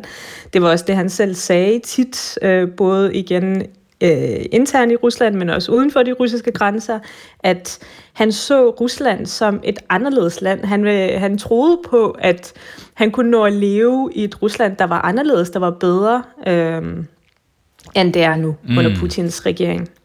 Og det er jo, øh, det må vi jo sige, når vi kigger rundt på medierne i vores del af verden, så er det meget, det er et heltebillede, der bliver, der bliver tegnet af ham. Men du siger, han, man kan ikke kalde ham sådan en rendyrket helt, siger du. Hvad, hvad mener du? Nej, det kan man ikke. Altså, der har jo der er jo kommet flere forskellige reaktioner på hans død. Der har også været flere forskellige øh, reaktioner på ham før han stod. Øh, I Ukraine blev han øh, i hvert fald ikke opfattet som en held. Øh, det kan man heller ikke sige om øh, andre lande, øh, der omringer Rusland, hvor øh, der er forskellige øh, etniske minoriteter, øh, der befinder sig. Så øh, reaktionerne har været blandet på, på både hans liv, men selvfølgelig også på hans død. Hvorfor er han ikke en held i Ukraine? Fordi i det hele taget, den øh, fremtrædende russiske opposition har aldrig formået at øh, bygge en bro til øh, fremtrædende ukrainske politikere, ukrainske aktivister, øh, ukrainske militærstøtter. Øh, der har altid været nogle uenigheder, og de her uenigheder er ligesom blusset op efter starten på, øh, på storinvasionen i februar 2022. Øhm, Navalny og øh, folk i, i blandt hans hold har, mm, det er ikke fordi de har været anti-ukrainske, men de har meget fokuseret internt på øh, russiske forhold og hvordan de kan forbedre forhold for øh, russerne i Rusland, og ikke så meget øh, hvordan de kan redde liv, øh, altså ukrainske liv. Øh, og faktisk andre liv for, for den sags skyld. Så de har været meget fokuseret på det nationale. Mm. Og det har øh, forståeligt nok øh, skabt gnidninger med ukrainere, men også andre nationer. Og man må jo være... Øh man må være imponeret over, hvor bredt han nåede ud, hvordan det lykkedes ham at nå så langt ud, som, som han gjorde. Hvordan, hvordan gjorde han egentlig det? Hvordan lykkedes det for ham? Jamen, han var jo enormt karismatisk mand. Han øh, brugte humor rigtig meget, som er, hvis jeg kigger på russisk propaganda, er ret usædvanligt. Øh, hans humor var, var let forståelig. Den... Øh, den var øh, sarkastisk, til tider ironisk. Øhm, han var en dygtig retoriker og, øhm, og brugte alle de greb, han kunne til, øh, til at nå ud. Så var han også sindssygt dygtig til de sociale medier.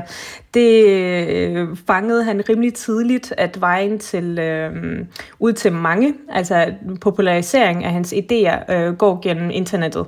Så han var han enormt dygtig til at, øh, til at kunne forfatte, til at kunne opsummere sine, sine tanker, sine idéer mm. i små, korte opslag. Og så var han også rigtig dygtig øh, på YouTube. Altså nogle af hans videoer er jo blevet set af millioner, selvfølgelig ikke kun i Rusland, men også uden for Rusland. Så han, øh, han havde flere greb, som han spillede på øh, virkelig, virkelig hva, dygtigt, og så var han også en idealist. Øh, og han troede oprigtigt på et, øh, et anderledes Rusland, og han troede oprigtigt på øh, demokratiet, som vi jo også rigtig godt kan lide i øh, de fleste mm. steder i Vesten i hvert fald. Så der er også sådan, det her værdimæssige overlap, der, mm, der bygget en bro mellem rigtig mange i Vesten og så Navalny's hold. Kan du se, Valentina, øh, hvem der kan... Altså, er der nogen til at tage over efter Navalny? Ik- ikke umiddelbart, nej.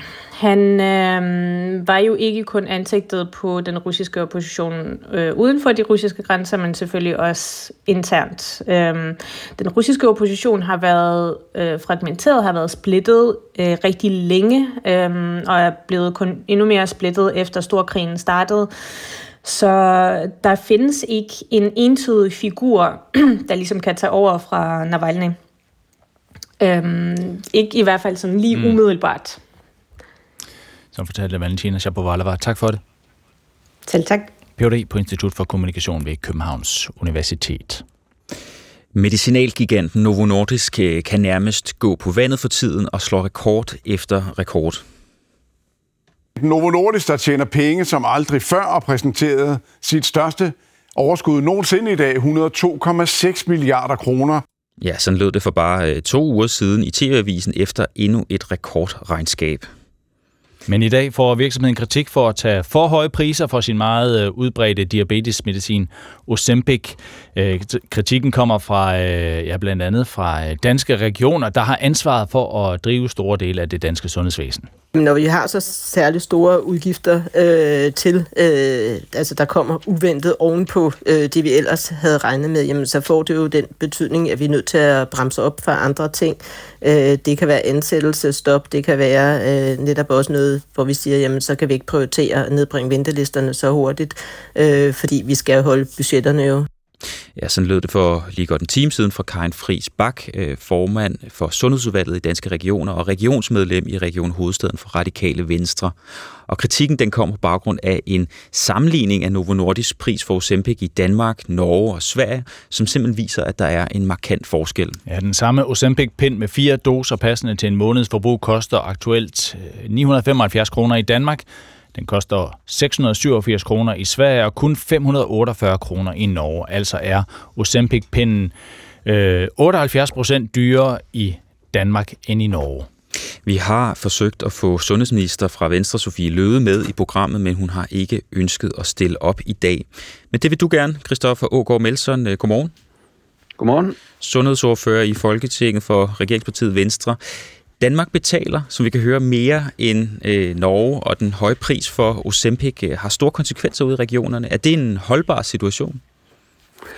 Øh, altså, jeg tror lige, man skal, skal skille tingene ad, fordi den, de problemer, der sker i regionerne nu, det er jo ikke fordi Novo har hævet priserne, det er jo fordi, at den her parallelimporterede medicin, som vi også har været afhængige af, er Ozempic, er stadig i pris. Så, så det er lidt to forskellige diskussioner. Men, men der er en udfordring med Ozempic lige nu, men den akutte prisstigning, det handler ikke om den her faste listepris, som mm. jeg forstår det. Men når du hører, at vi i Danmark betaler en markant højere pris for det samme præparat, end man gør i vores nabolande, hvad tænker du så? Jamen, så tænker jeg, at det, det skal vi jo være nysgerrige på, øh, og hele tiden kigge på, hvordan vi kan få, få mere for pengene i vores sundhedsvæsen. Og heldigvis så er vi jo samlet set blandt de lande, hvis ikke det land i hele OECD, der har nogle af de laveste medicinpriser. Øh, så samlet set, så lykkes vi jo godt, men det gør jo ikke, at der er, er hjørner, hvor vi ikke skal kigge nærmere på, øh, og kigge på, om vi kan gøre det bedre. Mm, men du har jo en formand for Sundhedsudvalget i danske regioner, som, som siger, at det her det har kæmpe store konsekvenser for, for, for, for os ude i, i regionerne. Det dræner vores pengekasser. Øh, ja, og, og, og jeg tror, hun tænker mere på øh, den situation, der, der er opstået, hvor der ikke har, Novo ikke har kunne levere, og man så har betalt meget, meget højere priser til, til de her parallelimportører. Men jeg er enig med hende i, at øh, når vi bruger flere penge på medicin, så skal vi kigge på alle hjørner under alle sten, om vi kan gøre det bedre. Og når vi så ser eksempler på, at andre lande de gør det bedre end os på nogle områder, så skal vi selvfølgelig kigge nysgerrigt på det, og, og kigge ind i, om der er noget i vores setup, der kan justeres, mm. så vi kan gøre det bedre. Karin Friis Bak, hun har øh, hjulpet øh, den her nysgerrighed lidt for vej. Hun kommer kommer med et øh, konkret forslag til øh, jer i regeringen. Øh, hun siger, at vi i Danmark kan indføre det, man kalder et referenceprissystem, som vil betyde, at det bliver ulovligt for Novo Nordisk og andre medicinalfirmaer øh, for den sags skyld at sælge medicinen til højere priser i Danmark, end de priser, man sælger medicinen til i omkringliggende lande. Altså en, en ny lov om prisregulering. Hvad, hvad siger du til sådan et forslag? Jamen altså, vi, vi kigger på, øh, på, på øh, med, ja, med, med nysgerrighed på alle forslag, og vi har også nogle aftaler med lægemiddelindustrien i Danmark om, øh, at øh, man løbende skal have, sænke priserne faktisk, og sænke øh, nogle lofter for, hvor meget man må tage. Øh, og, og vi er jo som sagt så samlet set, så lykkedes vi også relativt godt i Danmark med at have nogle fornuftige priser på medicin, men, men jeg kigger meget gerne ind i, i forslag, også for danske regioner, i forhold til, hvordan vi kan gøre det bedre. Jeg vil bare ikke love, at, at vi kan gøre det bedre, fordi det er faktisk et område, hvor vi over de senere år har gjort det ret godt i Danmark. Men Norge, samlet set. Et, ja, øh, men Norge, et land, vi normalt sammenligner os med, de gør det lige nu. De har regler, der betyder, at medicinen ikke må øh, eksplodere i pris. Hvorfor ikke bare kopiere det, man gør i Norge?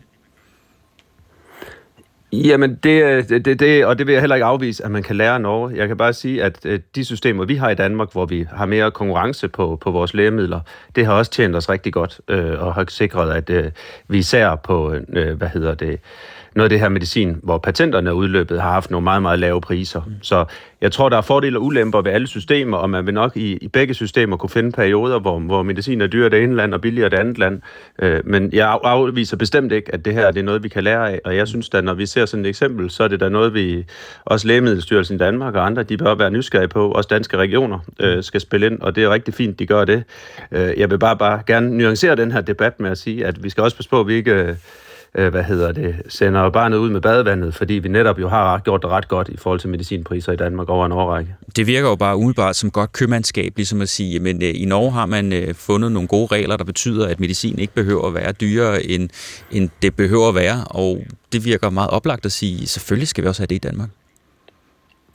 Øh, ja, det, det, det kan det gøre, øh, og det vil jeg heller ikke afvise, at det kan være. Men øh, vi må blive også bare nødt til at kigge på det over tid, og lidt bredere end kun på et lægemiddel øh, her og nu, hvordan priserne er på det, inden vi træffer nogle beslutninger om at ændre et system, der som sagt har tjent os godt, og som jeg også faktisk fra EU's side har været opmærksomhed på Danmark i forhold til, hvordan vi har sikret med at holde medicinpriserne nede. Men det er jo ikke det samme som, at vi ikke kan gøre det bedre, eller vi ikke kan lære med andre. Øh, jeg tror bare, at vi skal tænke os godt om, inden vi øh, også ændrer et system, der har øh, været rigtig godt og sikret os nogle af de laveste medicinpriser. Når Karin øh, Frisbak øh, kommer med øh, fra Danske Regioner, Radikale Venstre kommer med den her kritik i dag, så er det også fordi, Øh, hun siger, at det her problem, det er stort, det haster med at finde en løsning. Øh, hun vil gerne have handling nu, for det handler om, øh, hvorvidt økonomien overhovedet kan hænge sammen i 2024 ude i regionerne.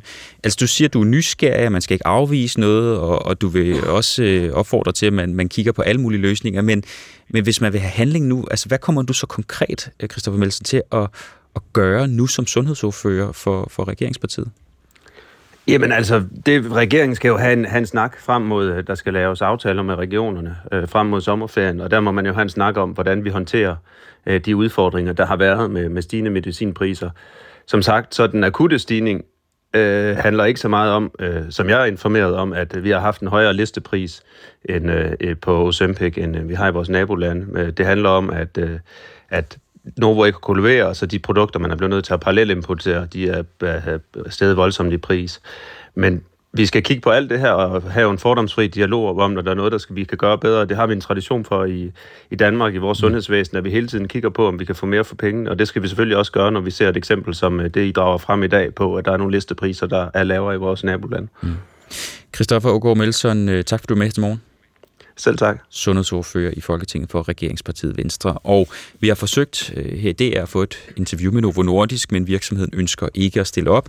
Derimod har presseafdelingen fra Novo sendt øh, DR et længere skriftligt svar.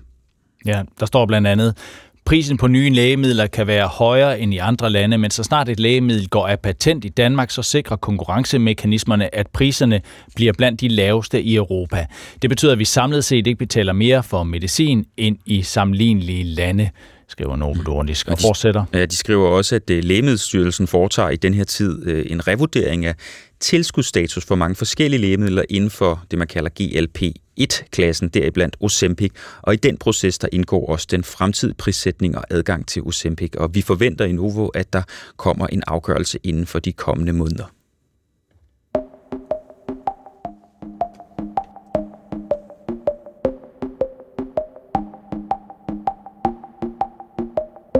Der er Melodi Grand Prix i aften, det vil sige, at i aften skal otte sange dyste om at blive dette års danske bidrag til Eurovision. Det er en, øh, ja, det er jo, det er jo en musikkonference, en, konference om, en konkurrence om at skrive øh, det bedste popnummer, fremføre det bedste popnummer, øh, og det lyder jo sådan, sådan sagt temmelig uskyldigt, og det er det også, men det er det ikke altid kun, for tidens store politiske diskussioner har det med at sive ind i Grand Prix.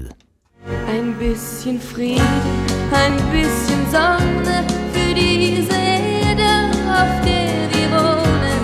Ein bisschen Frieden, ein bisschen Freude, Kan du huske den her, Thomas?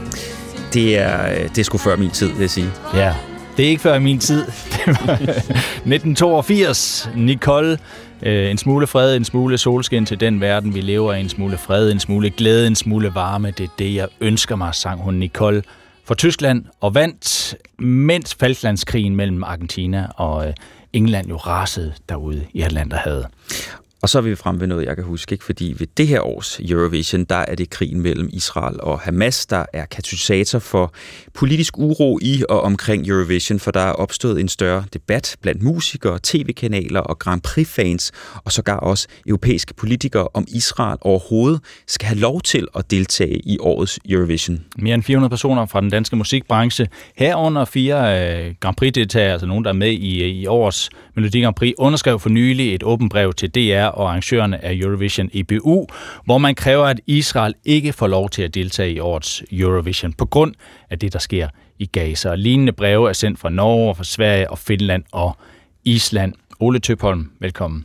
Tak skal I have. Grand Prix-ekspert, kommentator ved det års Eurovision i Malmø. Lad os lige prøve at hoppe lidt tilbage i historien og ja. kigge på nogle af de gange, hvor politik og Eurovision er, er stødt sammen. Lad os da bare begynde øh, i 1990.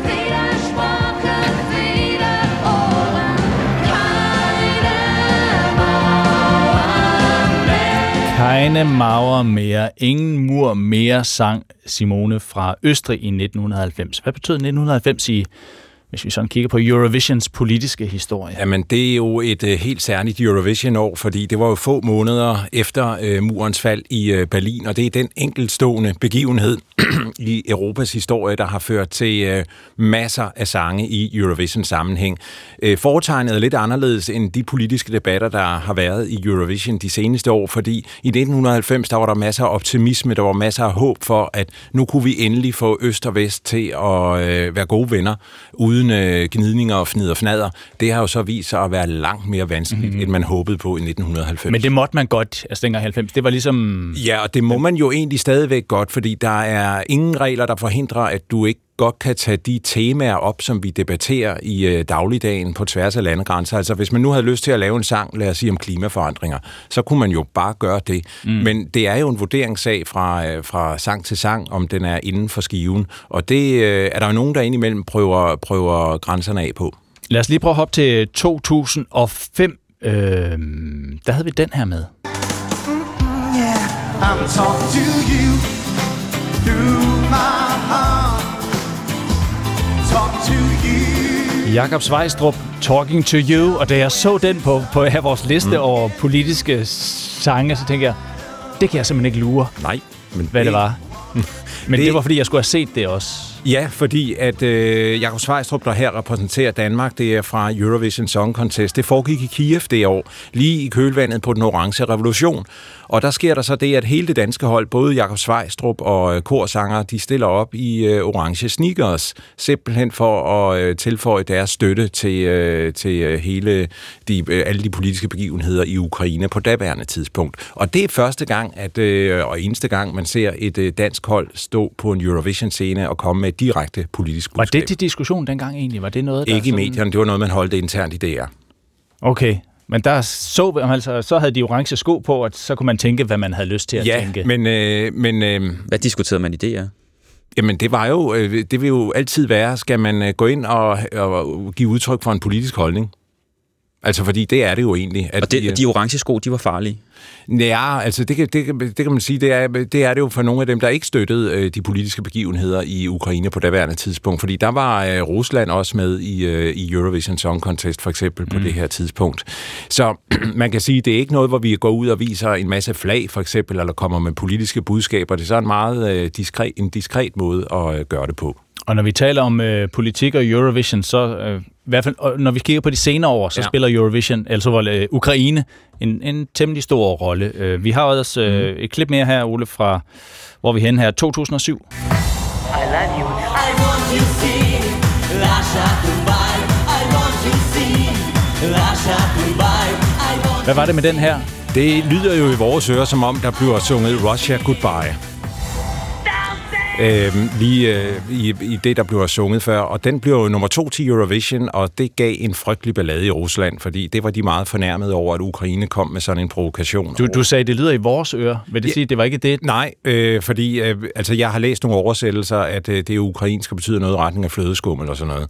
Øh, så der bliver ikke sunget Russia Goodbye. Mm. Det er bare vores ører, der opfatter det. Så det er meget, meget genialt øh, udtænkt af sangskriverne. ja, det er virkelig, men alligevel, det var nok til, at det så også gav, at Jamen, Rusland var utilfreds. Og det er jo netop som en, sådan en, øh, en hårfin grænse, hvor øh, især de nye østeuropæiske lande har prøvet de her regler af. Fordi det er jo ikke noget, vi gør fra dansk side, når vi stiller med en popsang, uanset hvem der vinder i, øh, i aften. Altså, så, så er det sådan nogle mere bløde emner. Altså i Danmark, der er vi kendt for at få hjertet til at rime på smerte og sådan mm. nogle ting.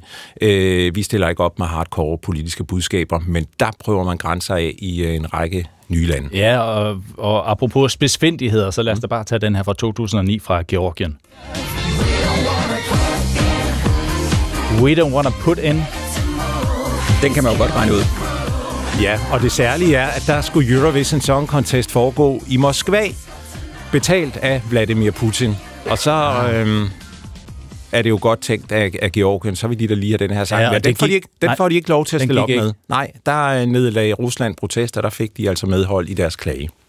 Er der knivskarpe regler for, hvornår den går og hvornår den ikke går? Jamen, det er en vurderingssag, fordi som sagt, som jeg nævnte, så må du jo gerne tage tidens øh, politiske temaer op, men du må jo ikke komme med provokerende politiske budskaber. Og hvornår er det så provokerende? Jamen, det er jo så en vurderingssag, øh, fordi der har været diskussioner, blandt andet da Ukraine vinder i 2016 øh, med sangen 1944, som, øh, mm. hvis du bare læser teksten, så er det en historisk beskrivelse af, hvad der foregik på Krimhaløen i 1944, men sangen blev perspektiveret ind i den aktuelle debat og den aktuelle konflikt, der var mellem Rusland og Ukraine, hvor øh, russerne allerede var gået ind på, øh, på Krimhaløen. Og derfor var den nok over grænsen. Mm. Altså, når kunstnerne vælger at bringe politiske emner i spil, er det så noget, der virker? Får man så den diskussion, man håber? Ændrer det noget ud i verden, når de gør det her? Ikke uh, umiddelbart. Man kan sige, at den debat, der kører lige nu, og hvor Dansk Melodi Grand Prix også uh, inddrages, det er nyt. Altså, det er ikke... Jeg kan ikke lige mindes, at vi har diskuteret politik, international stor politik, forud for dansk Melodi Grand Prix så hårdt, som vi har i år. Det plejer at være dagene op til Eurovision Song Contest, og så er købet et år, hvor vi bare skal en tur over Høresundsbroen til Malmø for at deltage i den her popkonkurrence. Øh, man kan jo sige, hele EBU-systemet, som jo består af public service, tv- og radiokanalerne øh, rundt om i Europa, de fører jo ikke selvstændig udenrigspolitik. Altså det er jo netop bare et samarbejde, hvor man øh, sikrer den frie debat, sikrer øh, en øh, lang række op- objektive nyhedsprodukter til, øh, til brugerne og til seerne, og så læner EBU sig op af det politiske spor.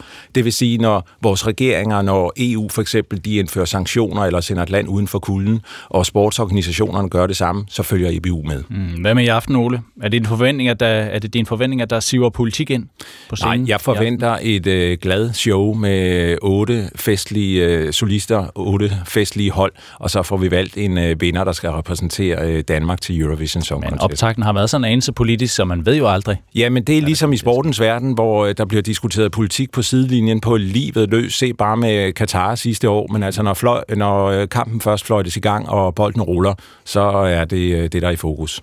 Ledvurdering fra Ole Tøpholm. Tak for det. Selv tak. Altså Grand Prix-ekspert Ole Tøpholm og mangeårig øh, Grand Prix-kommentator her i DR. Og vi fortsætter diskussionen. Lige på den anden side af et øh, nyhedsoverblik. Klokken den er blevet lidt over halv ti, og øh, Michael Olsen han har fundet sin mikrofon frem.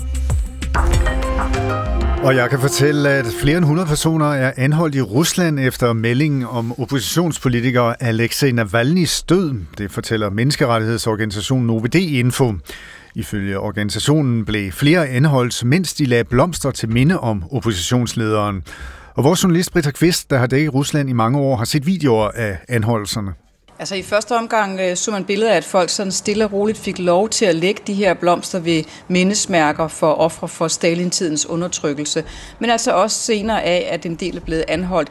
Og i løbet af natten er blomsterne så igen blevet fjernet. Så ankom der altså nogle personer i mørkt tøj. Øh, nogle af dem var beskyttet af politiet. Det kan være, det har været betjente, men det stod der ikke på deres øh, dragter. Som med sorte affaldssække simpelthen tog øh, og roser, hvad det ellers var, billederne af Valny, og smed dem ned i de her poser og rydde væk. Efter de seneste dages hårde kampe ved den belejrede frontlinjeby Avdivka trækker de ukrainske styrker sig nu fra byen for at undgå at blive omringet. Det oplyser landets forsvarschef Alexander Sjøski på Facebook. Tropperne skal i stedet omrokeres til andre steder på fronten, og tilbagetrækningen sker også af hensyn til ukrainske soldaters liv, siger forsvarschefen. Prisen på den populære diabetesmedicin Ozempic er tæt på dobbelt så høj her i Danmark, som den er i Norge.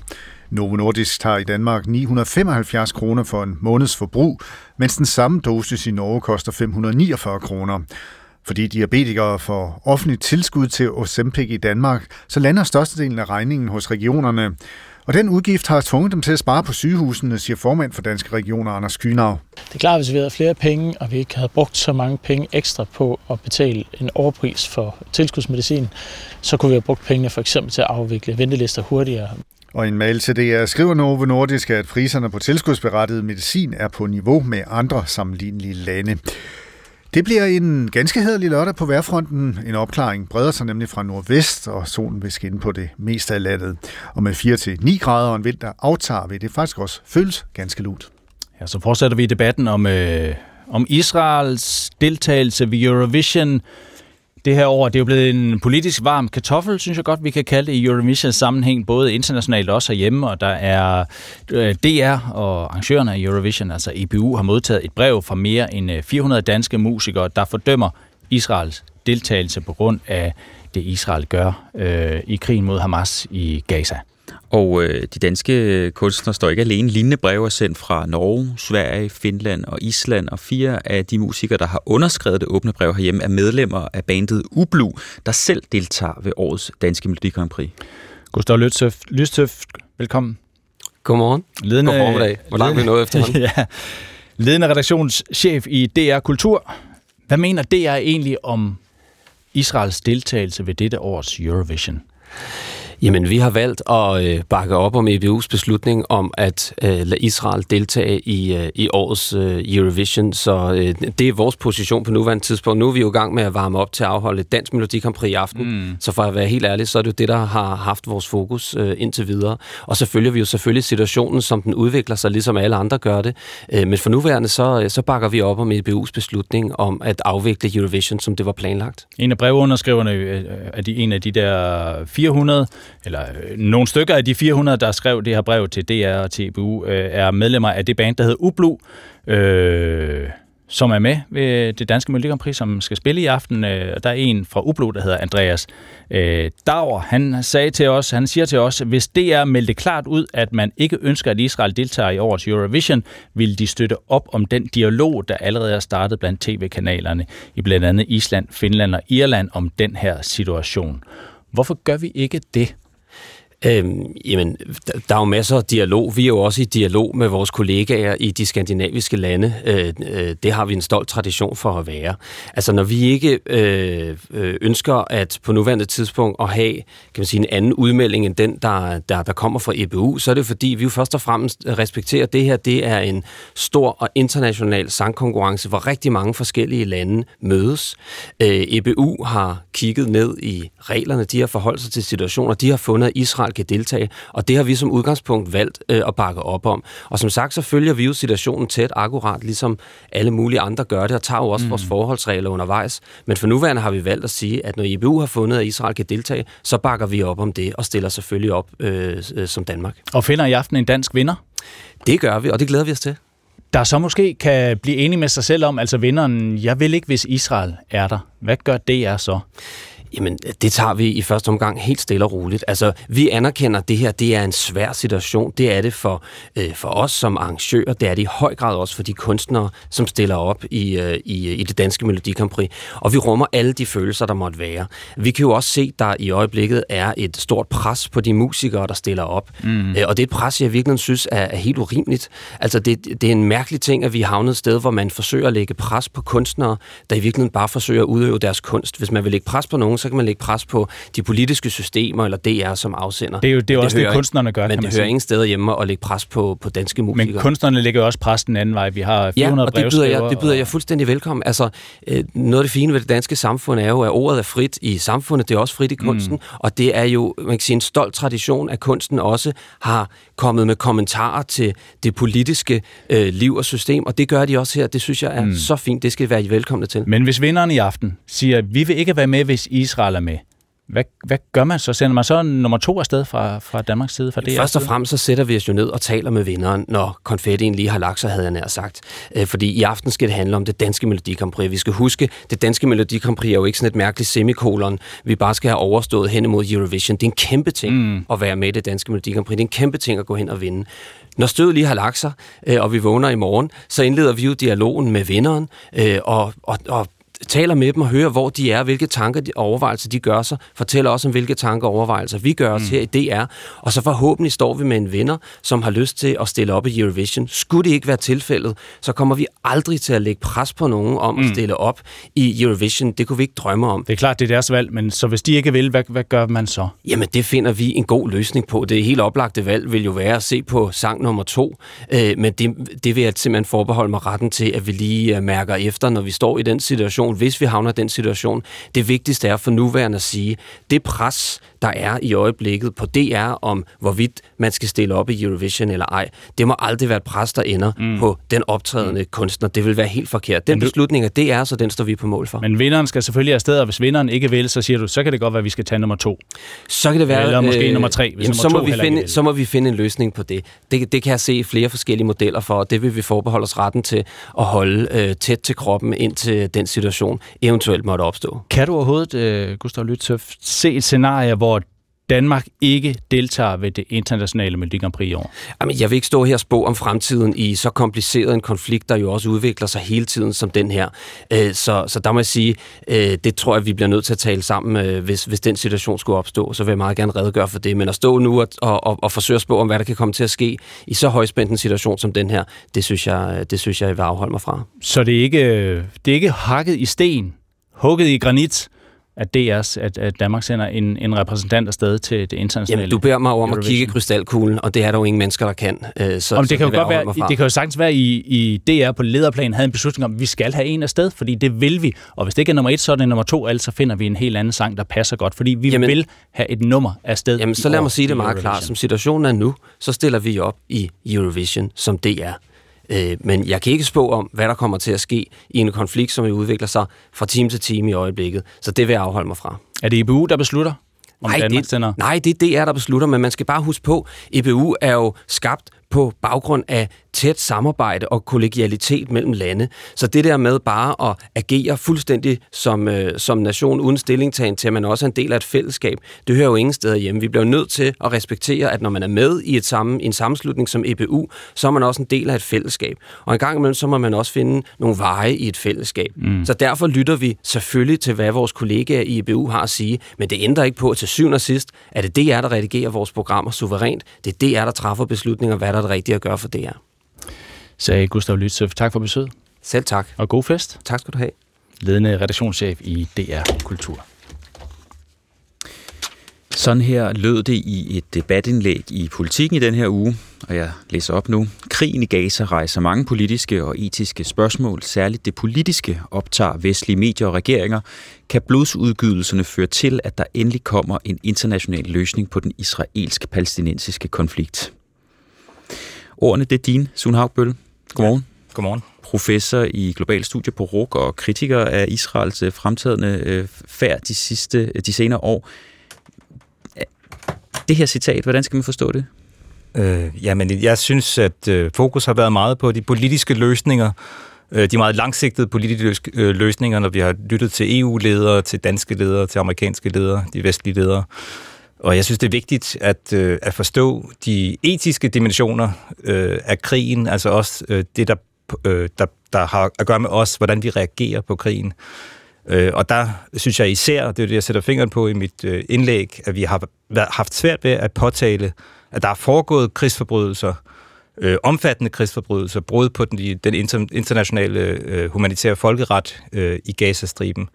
Både øh, fra Hamas' side, men øh, især også fra Israels side. Altså det sidste, jeg lige læste, øh, inden jeg gik i studiet her, det er, at Israel er blevet beskyldt for at begå krigsforbrydelser, men det er endnu ikke faldet dom. Den internationale domstol i Haag gav Israel ordre til at forhindre folkedrab i Gaza og kom samtidig med en række andre krav, blandt andet Israel skal sørge for at forbedre den humanitære situation i Gazastriben. Men når der bliver talt om politiske løsninger, også langsigtede løsninger, hvad er det så, der går tabt, synes du? Jamen, jeg synes, der går tabt det, det der foregår lige nu. Altså, øh, den her øh, sag ved ICJ i, i Haag, det kommer til at tage to eller tre år øh, at bestemme, og det er selvfølgelig altså en, en akkumulering af krigsforbrydelser, når man snakker om crime of crimes øh, i forhold til, til, til folkedrab. Men der er jo også de, de øh, egentlige krigsforbrydelser, som er der op til den, den større crime of crimes her. Og den synes jeg, at vores politikere og vores medier har haft svært ved at i tale som øh, krigsforbrydelser. Og der lister jeg jo ligesom i, øh, i indlægget, hvad, hvad vi snakker om. Altså angreb på øh, civile, uproportionale angreb på civile, forflyttelse af civile, angreb på øh, øh, øh humanitære øh, organisationer og på hospitaler, øh, på, på ambulancer synes du, og synes på du. Vi, snakker, vi taler om det i medierne, og politikerne taler om det. Jo, det bliver nævnt, men det bliver ikke nævnt som krigsforbrydelser. Og det er jo blandt andet FN's rapportører, øh, der har fastslået, at der er tale om krigsforbrydelser. Det er israelske menneskerettighedsorganisationer, internationale øh, menneskerettighedsorganisationer. Man siger, det, er ikke, det er ikke et spørgsmål om at vurdere på sigt om nogle år, men det er et spørgsmål om at sige, at nu er grænsen nået for, øh, hvad der er, er klart og tydelige krigsforbrydelser. Og det betyder jo også, at man så må agere på det. Jeg synes, noget af det, der har kendetegnet den her krig, det er, at øh, vestlige lande, inklusive Danmark, har haft et strategisk ønske om at ødelægge Hamas som gruppe og støttet Israels øh, forsøg på at gøre det. Og det betyder jo så, at øh, der egentlig er øh, meget uklare røde linjer for, hvor langt Israel kan gå. I tidligere Gaza-krige øh, har der været ret klare linjer. Man har sendt det øh, budskab, at Israel kunne for eksempel angribe i to eller tre uger. Det har de fået at vide, og så stoppede kampene. Her har det været øh, uklart, og derfor har Israel fortsat øh, med deres øh, angreb, mm. og der er begået de her krigsforbrydelser. Det er ikke blevet påtalt, og det synes jeg er et kæmpe, kæmpe etisk problem. Så vi skal tale mere om, hvad der foregår lige nu, i stedet for at kigge på alle mulige langsigtede diplomatiske øh, løsninger på den her konflikt. Ja, og lad være med at være så valen og sige, at det er kompliceret. Ja, der er mange ting, der er kompliceret i konflikten, og der er to sider, der er mange sider. Men der er også øh, klare øh, overtrædelser mm. af, af krigens regler, og det bør vi ikke acceptere, mm. øh, hvis vi er interesseret i en international retsorden. Måns Lygtoft, også godmorgen til dig. Godmorgen. Tidligere udenrigsminister for Socialdemokratiet. Du har sammen med tre tidligere udenrigsminister skrevet sådan her i JP. Konflikten mellem Israel og, palæstinenser, Israel og palæstinenserne virker uendelig, men der er en vej frem, en tostatsløsning. Derfor går vejen hverken via Hamas eller Netanyahu. Alt tyder på, at når krigen slutter, så falder Netanyahu. Palæstinenserne har brug for en ny leder, der har autoritet og folkelig opbakning til at lede mod freden via en tostatsløsning sådan i fortsættelse af det, Sune Hagbøl øh, taler om, giver det mening at tale om de her lange politiske løsninger, når vi har en krig, som, som raser øh, i Gaza? Man er jo nødt til at tale om begge dele. Øh, og jeg synes fuldstændig som Sune, at der har været alt for meget valenhed også i det danske politiske og, og mediemæssige billede i forhold til de krigsforbrydelser, der ubestrideligt er begået, og vi ville have reageret voldsomt hvis det samme, øh, eller vi har reageret voldsomt, når det samme er sket, når Rusland har, har lavet øh, fuldstændig vilkårlige bombninger af civile mennesker i, i Ukraine. Men det, der sker i Gaza, er jo en skala, som jeg snart sagt ikke har oplevet før. Det ville have svaret til, at 60-70.000 danskere var omkommet på tre måneder, øh, og, og, og tre gange så mange havde været såret hvis, hvis vi kigger på folketallet i, i Gaza, og, og, og det der med at angribe hospitaler, og i øvrigt øh, den konflikt, øh, hvor flest journalister er blevet myrdet, dræbt, og hvor flest FN-medarbejdere er blevet dræbt mm. overhovedet. Øh, øh, jeg synes, at, at alvoren i det er så voldsom, så den internationale reaktion skulle have været meget, meget kraftigere over for, for Netanyahus regime. Øh, men det, det er den ene side. Den anden side er jo, jamen er der overhovedet nogen øh, acceptabel løsning på den her konflikt? Det er jo godt at sige to-statsløsning, det siger jeg også, som den eneste mulighed for en fredelig løsning. Men man må jo også indrømme, at med den udvikling, der er gået forud de sidste 50, 40, 30, 20, 15, 5 år, Ja, der har, øh, der har den ekstremist, der har regeret Israel, Netanyahu, reduceret den mulige palæstinensiske stat til en kombination af en svejserost og en ruin. Af, den vestbred, som skulle være ligesom grundstammen øh, i en palæstinensisk stat, er blevet koloniseret i et hæftigt tempo af Netanyahus regeringer. Øh, og, og nu ser vi, hvordan det jo er en total ødelæggelse af bygninger, infrastruktur, alt i Gaza, der gennemfører. Men Måns Luxer, giver det så overhovedet mening at tale om to-statsløsning lige nu? Jamen, hvad, øh, øh, vi er jo nødt til at se efter, om der overhovedet er en mening. Altså, det er jo klart, at det er jo, det, det er jo da et, et fremskridt, at USA og andre, også vestlige lande, begynder at sige, nu må vi insistere på en proces frem mod en to-statsløsning. Det havde været utrolig meget bedre, hvis de var startet med det for 50 år siden. Fordi vi har jo alle sammen vidst, at i hvert fald den side, der regerer Israel nu, aldrig har ville det. Altså, de, det er mennesker, der har den filosofi, at man kun kan løse palæstinenserproblemet ved at drive palæstinenserne ud af Palæstina. Øh, og, øh, og, og, og, og, og derfor er det selvfølgelig patetisk, øh, at høre nu, at, at nu siger vi i Vesten, ja, vi skal have en tostatsløsning.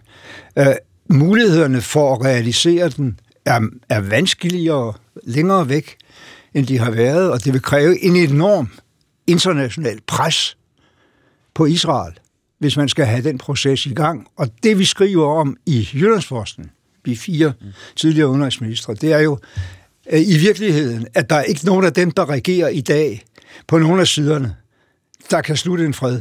Man er nødt til at få nogle andre mennesker i sædet. Vi håber, at Netanyahu forsvinder. Det siger alle meningsmålinger også. Det er ikke sikkert, at det flytter sig meget, men det kan da være et fremskridt. Vi er også nødt til at se, selvfølgelig er det ikke Hamas, men så må man jo sørge for, at der er en person på den, skal vi sige, ikke-islamistiske, ikke-terroristiske side, der har en autoritet til at slutte en fred. Og, og, og det øh, frygtelige er jo altså, at Israels regering fastholder den person, som er den stærkeste autoritet på den side, der vil freden, som livstidsfange, øh, på samme måde som Mandela var spærret ind. Mm. Sune Haugbølle, det, er det den her slags snak om, hvad der skal ske i, i området, som er, er ødelæggende i forhold til alle dem, der er øh, påvirket af konflikten. Altså det her med, jamen, vi har prøvet i mange år, og vi kan, øh, der, Vestbreden og Gazastriben og alt, altså det fjerner simpelthen fokus på præcis, hvad der er, der sker lige nu. Jeg er egentlig fuldstændig enig med Mogens i, at begge dele er vigtigt, øh, og jeg synes, det er vigtigt, at vi også øh, kommer med nogle konkrete bud på, hvordan den her to-statsløsning skal kunne materialisere sig. Og der er det jo ret øh, godt og innovativt at begynde at snakke om Barghouti blandt andet øh, som, en, som en mulig leder. Så det ene udelukker sådan set ikke det andet, men lige nu har vi haft svært ved at sige øh, krigsforbrydelser. Jeg har simpelthen svært ved at sige det ord. Mm. Og det er meget, meget vigtigt, fordi det betyder ved, at vi ikke siger det, at vi lader det ske, og vi egentlig begynder at sætte spørgsmålstegn ved, de internationale regler. Altså, hvad er det for et regelsæt? Og det er ikke nok at sige, at man kæmper mod terrorister. Det er jo Israels argument. Vi kæmper mod terrorister. Vi kæmper virkelig en kamp, der er lidt lige, hvad de allierede gjorde under 2. verdenskrig. Det, de siger selv, det er en kamp mod nazisme. Der må man må gå, gå meget, meget langt. Og det er som om, det argument er blevet accepteret. Det vil sige, i krigen mod terror, er der ikke nogen krigens regler. Mm. Det er mm. det argument, som usagt kommer til at stå her, og det synes jeg er, mm. er enormt problematisk. Altså, man kan sige, medierne beskriver jo så dagligt øh, civile tab i Gaza, og, og politikere rundt omkring i verden har løftet pegefingeren, kan man sige, over for Israels øh, voldsomme bombardement af Gaza. Og i sidste uge, der sagde den øh, amerikanske præsident Joe Biden, at at Israels angreb på Gaza er over the top, tror jeg, han brugte øh, det, den, den bemærkning. Så kan man sige, hvad han der er jo, kan man sige, ikke stærke fordømmelser, men man er jo ude efter Israel og sige, det I laver, det er faktisk ikke i orden. Ja, det er en meget, meget mærkelig måde at sige det på. En løftet pegefinger ikke i orden. Altså, det, det er juridisk, det her. Det drejer sig om krigens regler. Det, det drejer sig om, hvordan vi kan føre krig.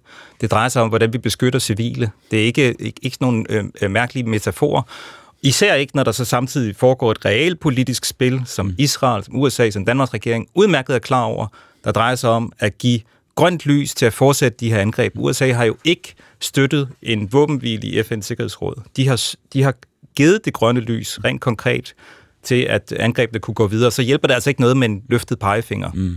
Måns Lykketoft, øh, du er jo selv tidligere udenrigsminister og har siddet øh, med, med det her øh, og har haft ansvar for, ligesom, hvad Danmarks holdning skulle være til, til det her spørgsmål om Israel-Palæstina. Altså, tror du på, du nævner selv den her lange, lange historik med, med forsøg og, og, og krige og alt sådan noget. Tror du på, at, at man kan finde en vej frem i, i det her? Jamen, i virkeligheden er, er, er jeg jo måske en af de øh, forholdsvis få, der har ment det samme i, i mange, mange år om den her konflikt. Nemlig, at der findes ikke nogen løsning på den, øh, hvis man vil overlade det til øh, ekstremister og terrorister på begge sider og ødelægge et hvert tilløb til en forhandling. Og det er det, der er sket helt tilbage til, da Rabin blev myrdet af en jødisk terrorist. Øh, og derfor er forudsætningen, og det var det, der var min hovedpointe allerede, da jeg var udenrigsminister i 2001, forudsætningen for at overhovedet kunne se en fredelig udvikling for sig, det er et enormt meget stærkere pres fra Vesten med USA i spidsen på Israel for at få den proces i gang. Så, så, så det er det, som man kan sige om det. Og det er USA, der er nøglen. Europa kan være en god sidevogn i det der, men, men det er USA, der er nøglen, og jeg synes, det der, man løftede pegefinger, det, det giver jeg heller ikke så, så frygtelig meget for. Men, men hvis man skal forklare Biden så er det jo, at han er totalt låst mellem en helt utvivlsom raseri mod Netanyahus fortsatte krigsforbrydelser i, i uh, uh, Gaza, og så et amerikansk politisk system, hvor der, hvor der ikke er nogen nuancer i forhold til støtten til Israel. Mm. Mogens Lykketoft og Sune Hagbølle, vi når ikke her denne her morgen. Vi får i hvert fald ikke løst uh, det her spørgsmål, men I skal have tak, fordi I laver vejen forbi. Sune Hagbølle, som er professor i globale studier på RUK, og Mogens Lykketoft, altså tidligere udenrigsminister for Socialdemokratiet.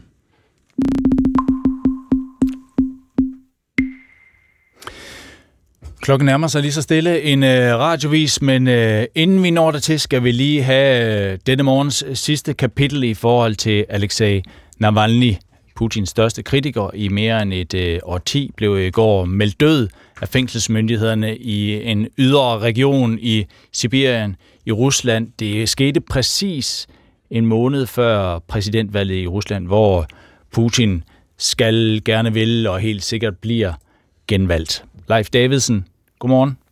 Godmorgen. Velkommen, forfatter og tidligere Ruslands korrespondent her i DR, Ruslands kender. Øhm, altså, man kan undre sig lidt over, hvis nu vi siger, at vi, øh, vi tror på den del, der handler om, at Navalny blev slået ihjel i fængslet i Rusland, at man kan undre sig lidt over, at han kan forstyrre så meget der fra den der blok så langt væk, at, at nogen synes, at han skal slås ihjel. Hvorfor er det sådan? Det er det, fordi han var jo den eneste stemme i øh, den russiske offentlighed, og især i bybefolkningen, som havde en vis vægt, og som havde en vis, som var kendt.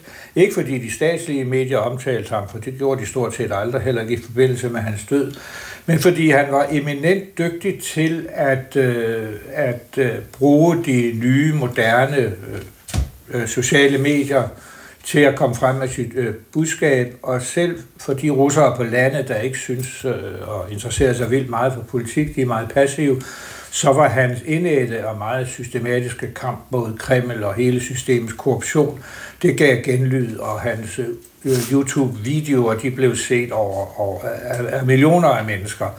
Og Putin er en præsident, som er, vil jeg gerne sige, paranoid, og man kan undre sig over, at han går til så voldsomme skridt for at, at kvæle og myrde sin opposition. Men der har vel næppe siddet nogle ledere i hele Sovjetstaten og Ruslands historie, der havde mere magt og større kontrol end Stalin i sin tid, og der mm. har vel ikke været nogen leder end Stalin, der var mere rabiat, paranoid og gjorde alt for at fjerne samtlige sine fjender fra jordens overflade. Så det er sådan en indgroet øh, paranoid angst for enhver form for modstand, som ligger dybt indlejret. Ikke kun i gamle KGB-mand som Putin, men i hele den, det, det russiske magtsystem gennem mm. århundreder.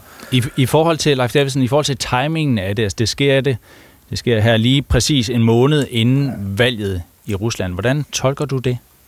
Jeg undrer mig, må jeg sige, over timingen. Jeg kan ikke rigtig se, øh, at det er til nogen fordel for Putin, der jo skal kores her om en måneds tid som øh, præsident af Navalny skulle skaffe sig vejen lige nu. Det kan jo også være, at det har været en blodprop eller, eller et hjertestop, det kan vi jo ikke vide, men alt andet lige, lige meget hvad det er, så er det jo et drab, som er orkestreret gennem øh, mange år af, af, af Kreml, som jo, hvornår det skulle være, kunne skaffe ham af vejen. Men det undrer mig lidt over, over, over timing, hvis det er en meget bevidst handling af, af ham, få ham slået mm. ihjel. Til gengæld vil jeg også sige, at øh, det, det er flere år siden, at præsident Putin har taget sig det mindste af, hvad vi her i vores del af verden mener om ham og hans styre. Det eneste, han har øjnene rettet mod, øh, det er Kina, som er hans nærmeste allierede, og uden Kina vil han ikke sidde i morgen. Mm. Og de vil sandsynligvis hverken, måske ikke engang kommentere det, men i hvert fald ikke begynde at fordømme eller blande sig i det. Så, så han er ret ligeglad med, hvad vi mener om det. Øh, mm. Men uh, timingen, jeg synes bare, det er, det er en mærkelig timing, men, ja. men sådan noget er jo ikke altid logisk. Vi har, vi har øh, tidligere på morgenen talt med, med flere ruslandskendere, der, øh, der siger, at det er godt nok svært at få øje på en opposition i Rusland, som forholdene er lige nu. Øh, kan, kan du heller ikke se nogen, der ligesom der er ingen til at tage over efter Navalny, og til at være oppositionen billedet ud af til på en eller anden måde. Nej, der, der er ingen til at tage over. Det, det, det er meget svært at se. Der er en mand, der hedder Karamus, og han sidder, hvad, han sidder i straffelejr, og øh, det gør en anden Yashin også. Og der, der, oppositionen har altid været og er stadig meget splittet, og de mest fremtrædende kræfter er enten slået ihjel, eller i lejre, eller er de i eksil, og når man er, er i eksil, øh, som for eksempel rigmanden Khodorkovsky, der sidder, tror jeg nok, i London, ja, så mister man meget stor indflydelse i Rusland, så er det ligesom øh, de fleste holder op med at, øh, at øh, lytte til, hvad de har at sige. Og så må man også sige, at Navalny var jo speciel, fordi han dels var modig, han var meget intelligent, han var, han var for, jeg mener det positivt, smart til at finde på små sådan, øh, huller i det der repressive system, hvor han kunne få sit budskab frem med et stort talent for at bruge øh, de sociale medier. Og det er ikke sådan en mand, man lige eller kvinde, man stamper op af jorden. Så der, der er meget svært at se en, øh, en opposition, der i forvejen er, er meget splittet. Lydvurdering fra Leif Davidsen. Tak for det. Selv tak. Tak for at være med os. Tidligere Ruslands korrespondent her i DR, og altså Ruslands kender. Jeg havde som barn været udsat for seksuelle overgreb i tre år. Og da jeg så blev voksen, så var der sådan en her gammeltestamentlig drift imod ligesom at opsøge den her person og finde ud af, hvad han var for en dæmon.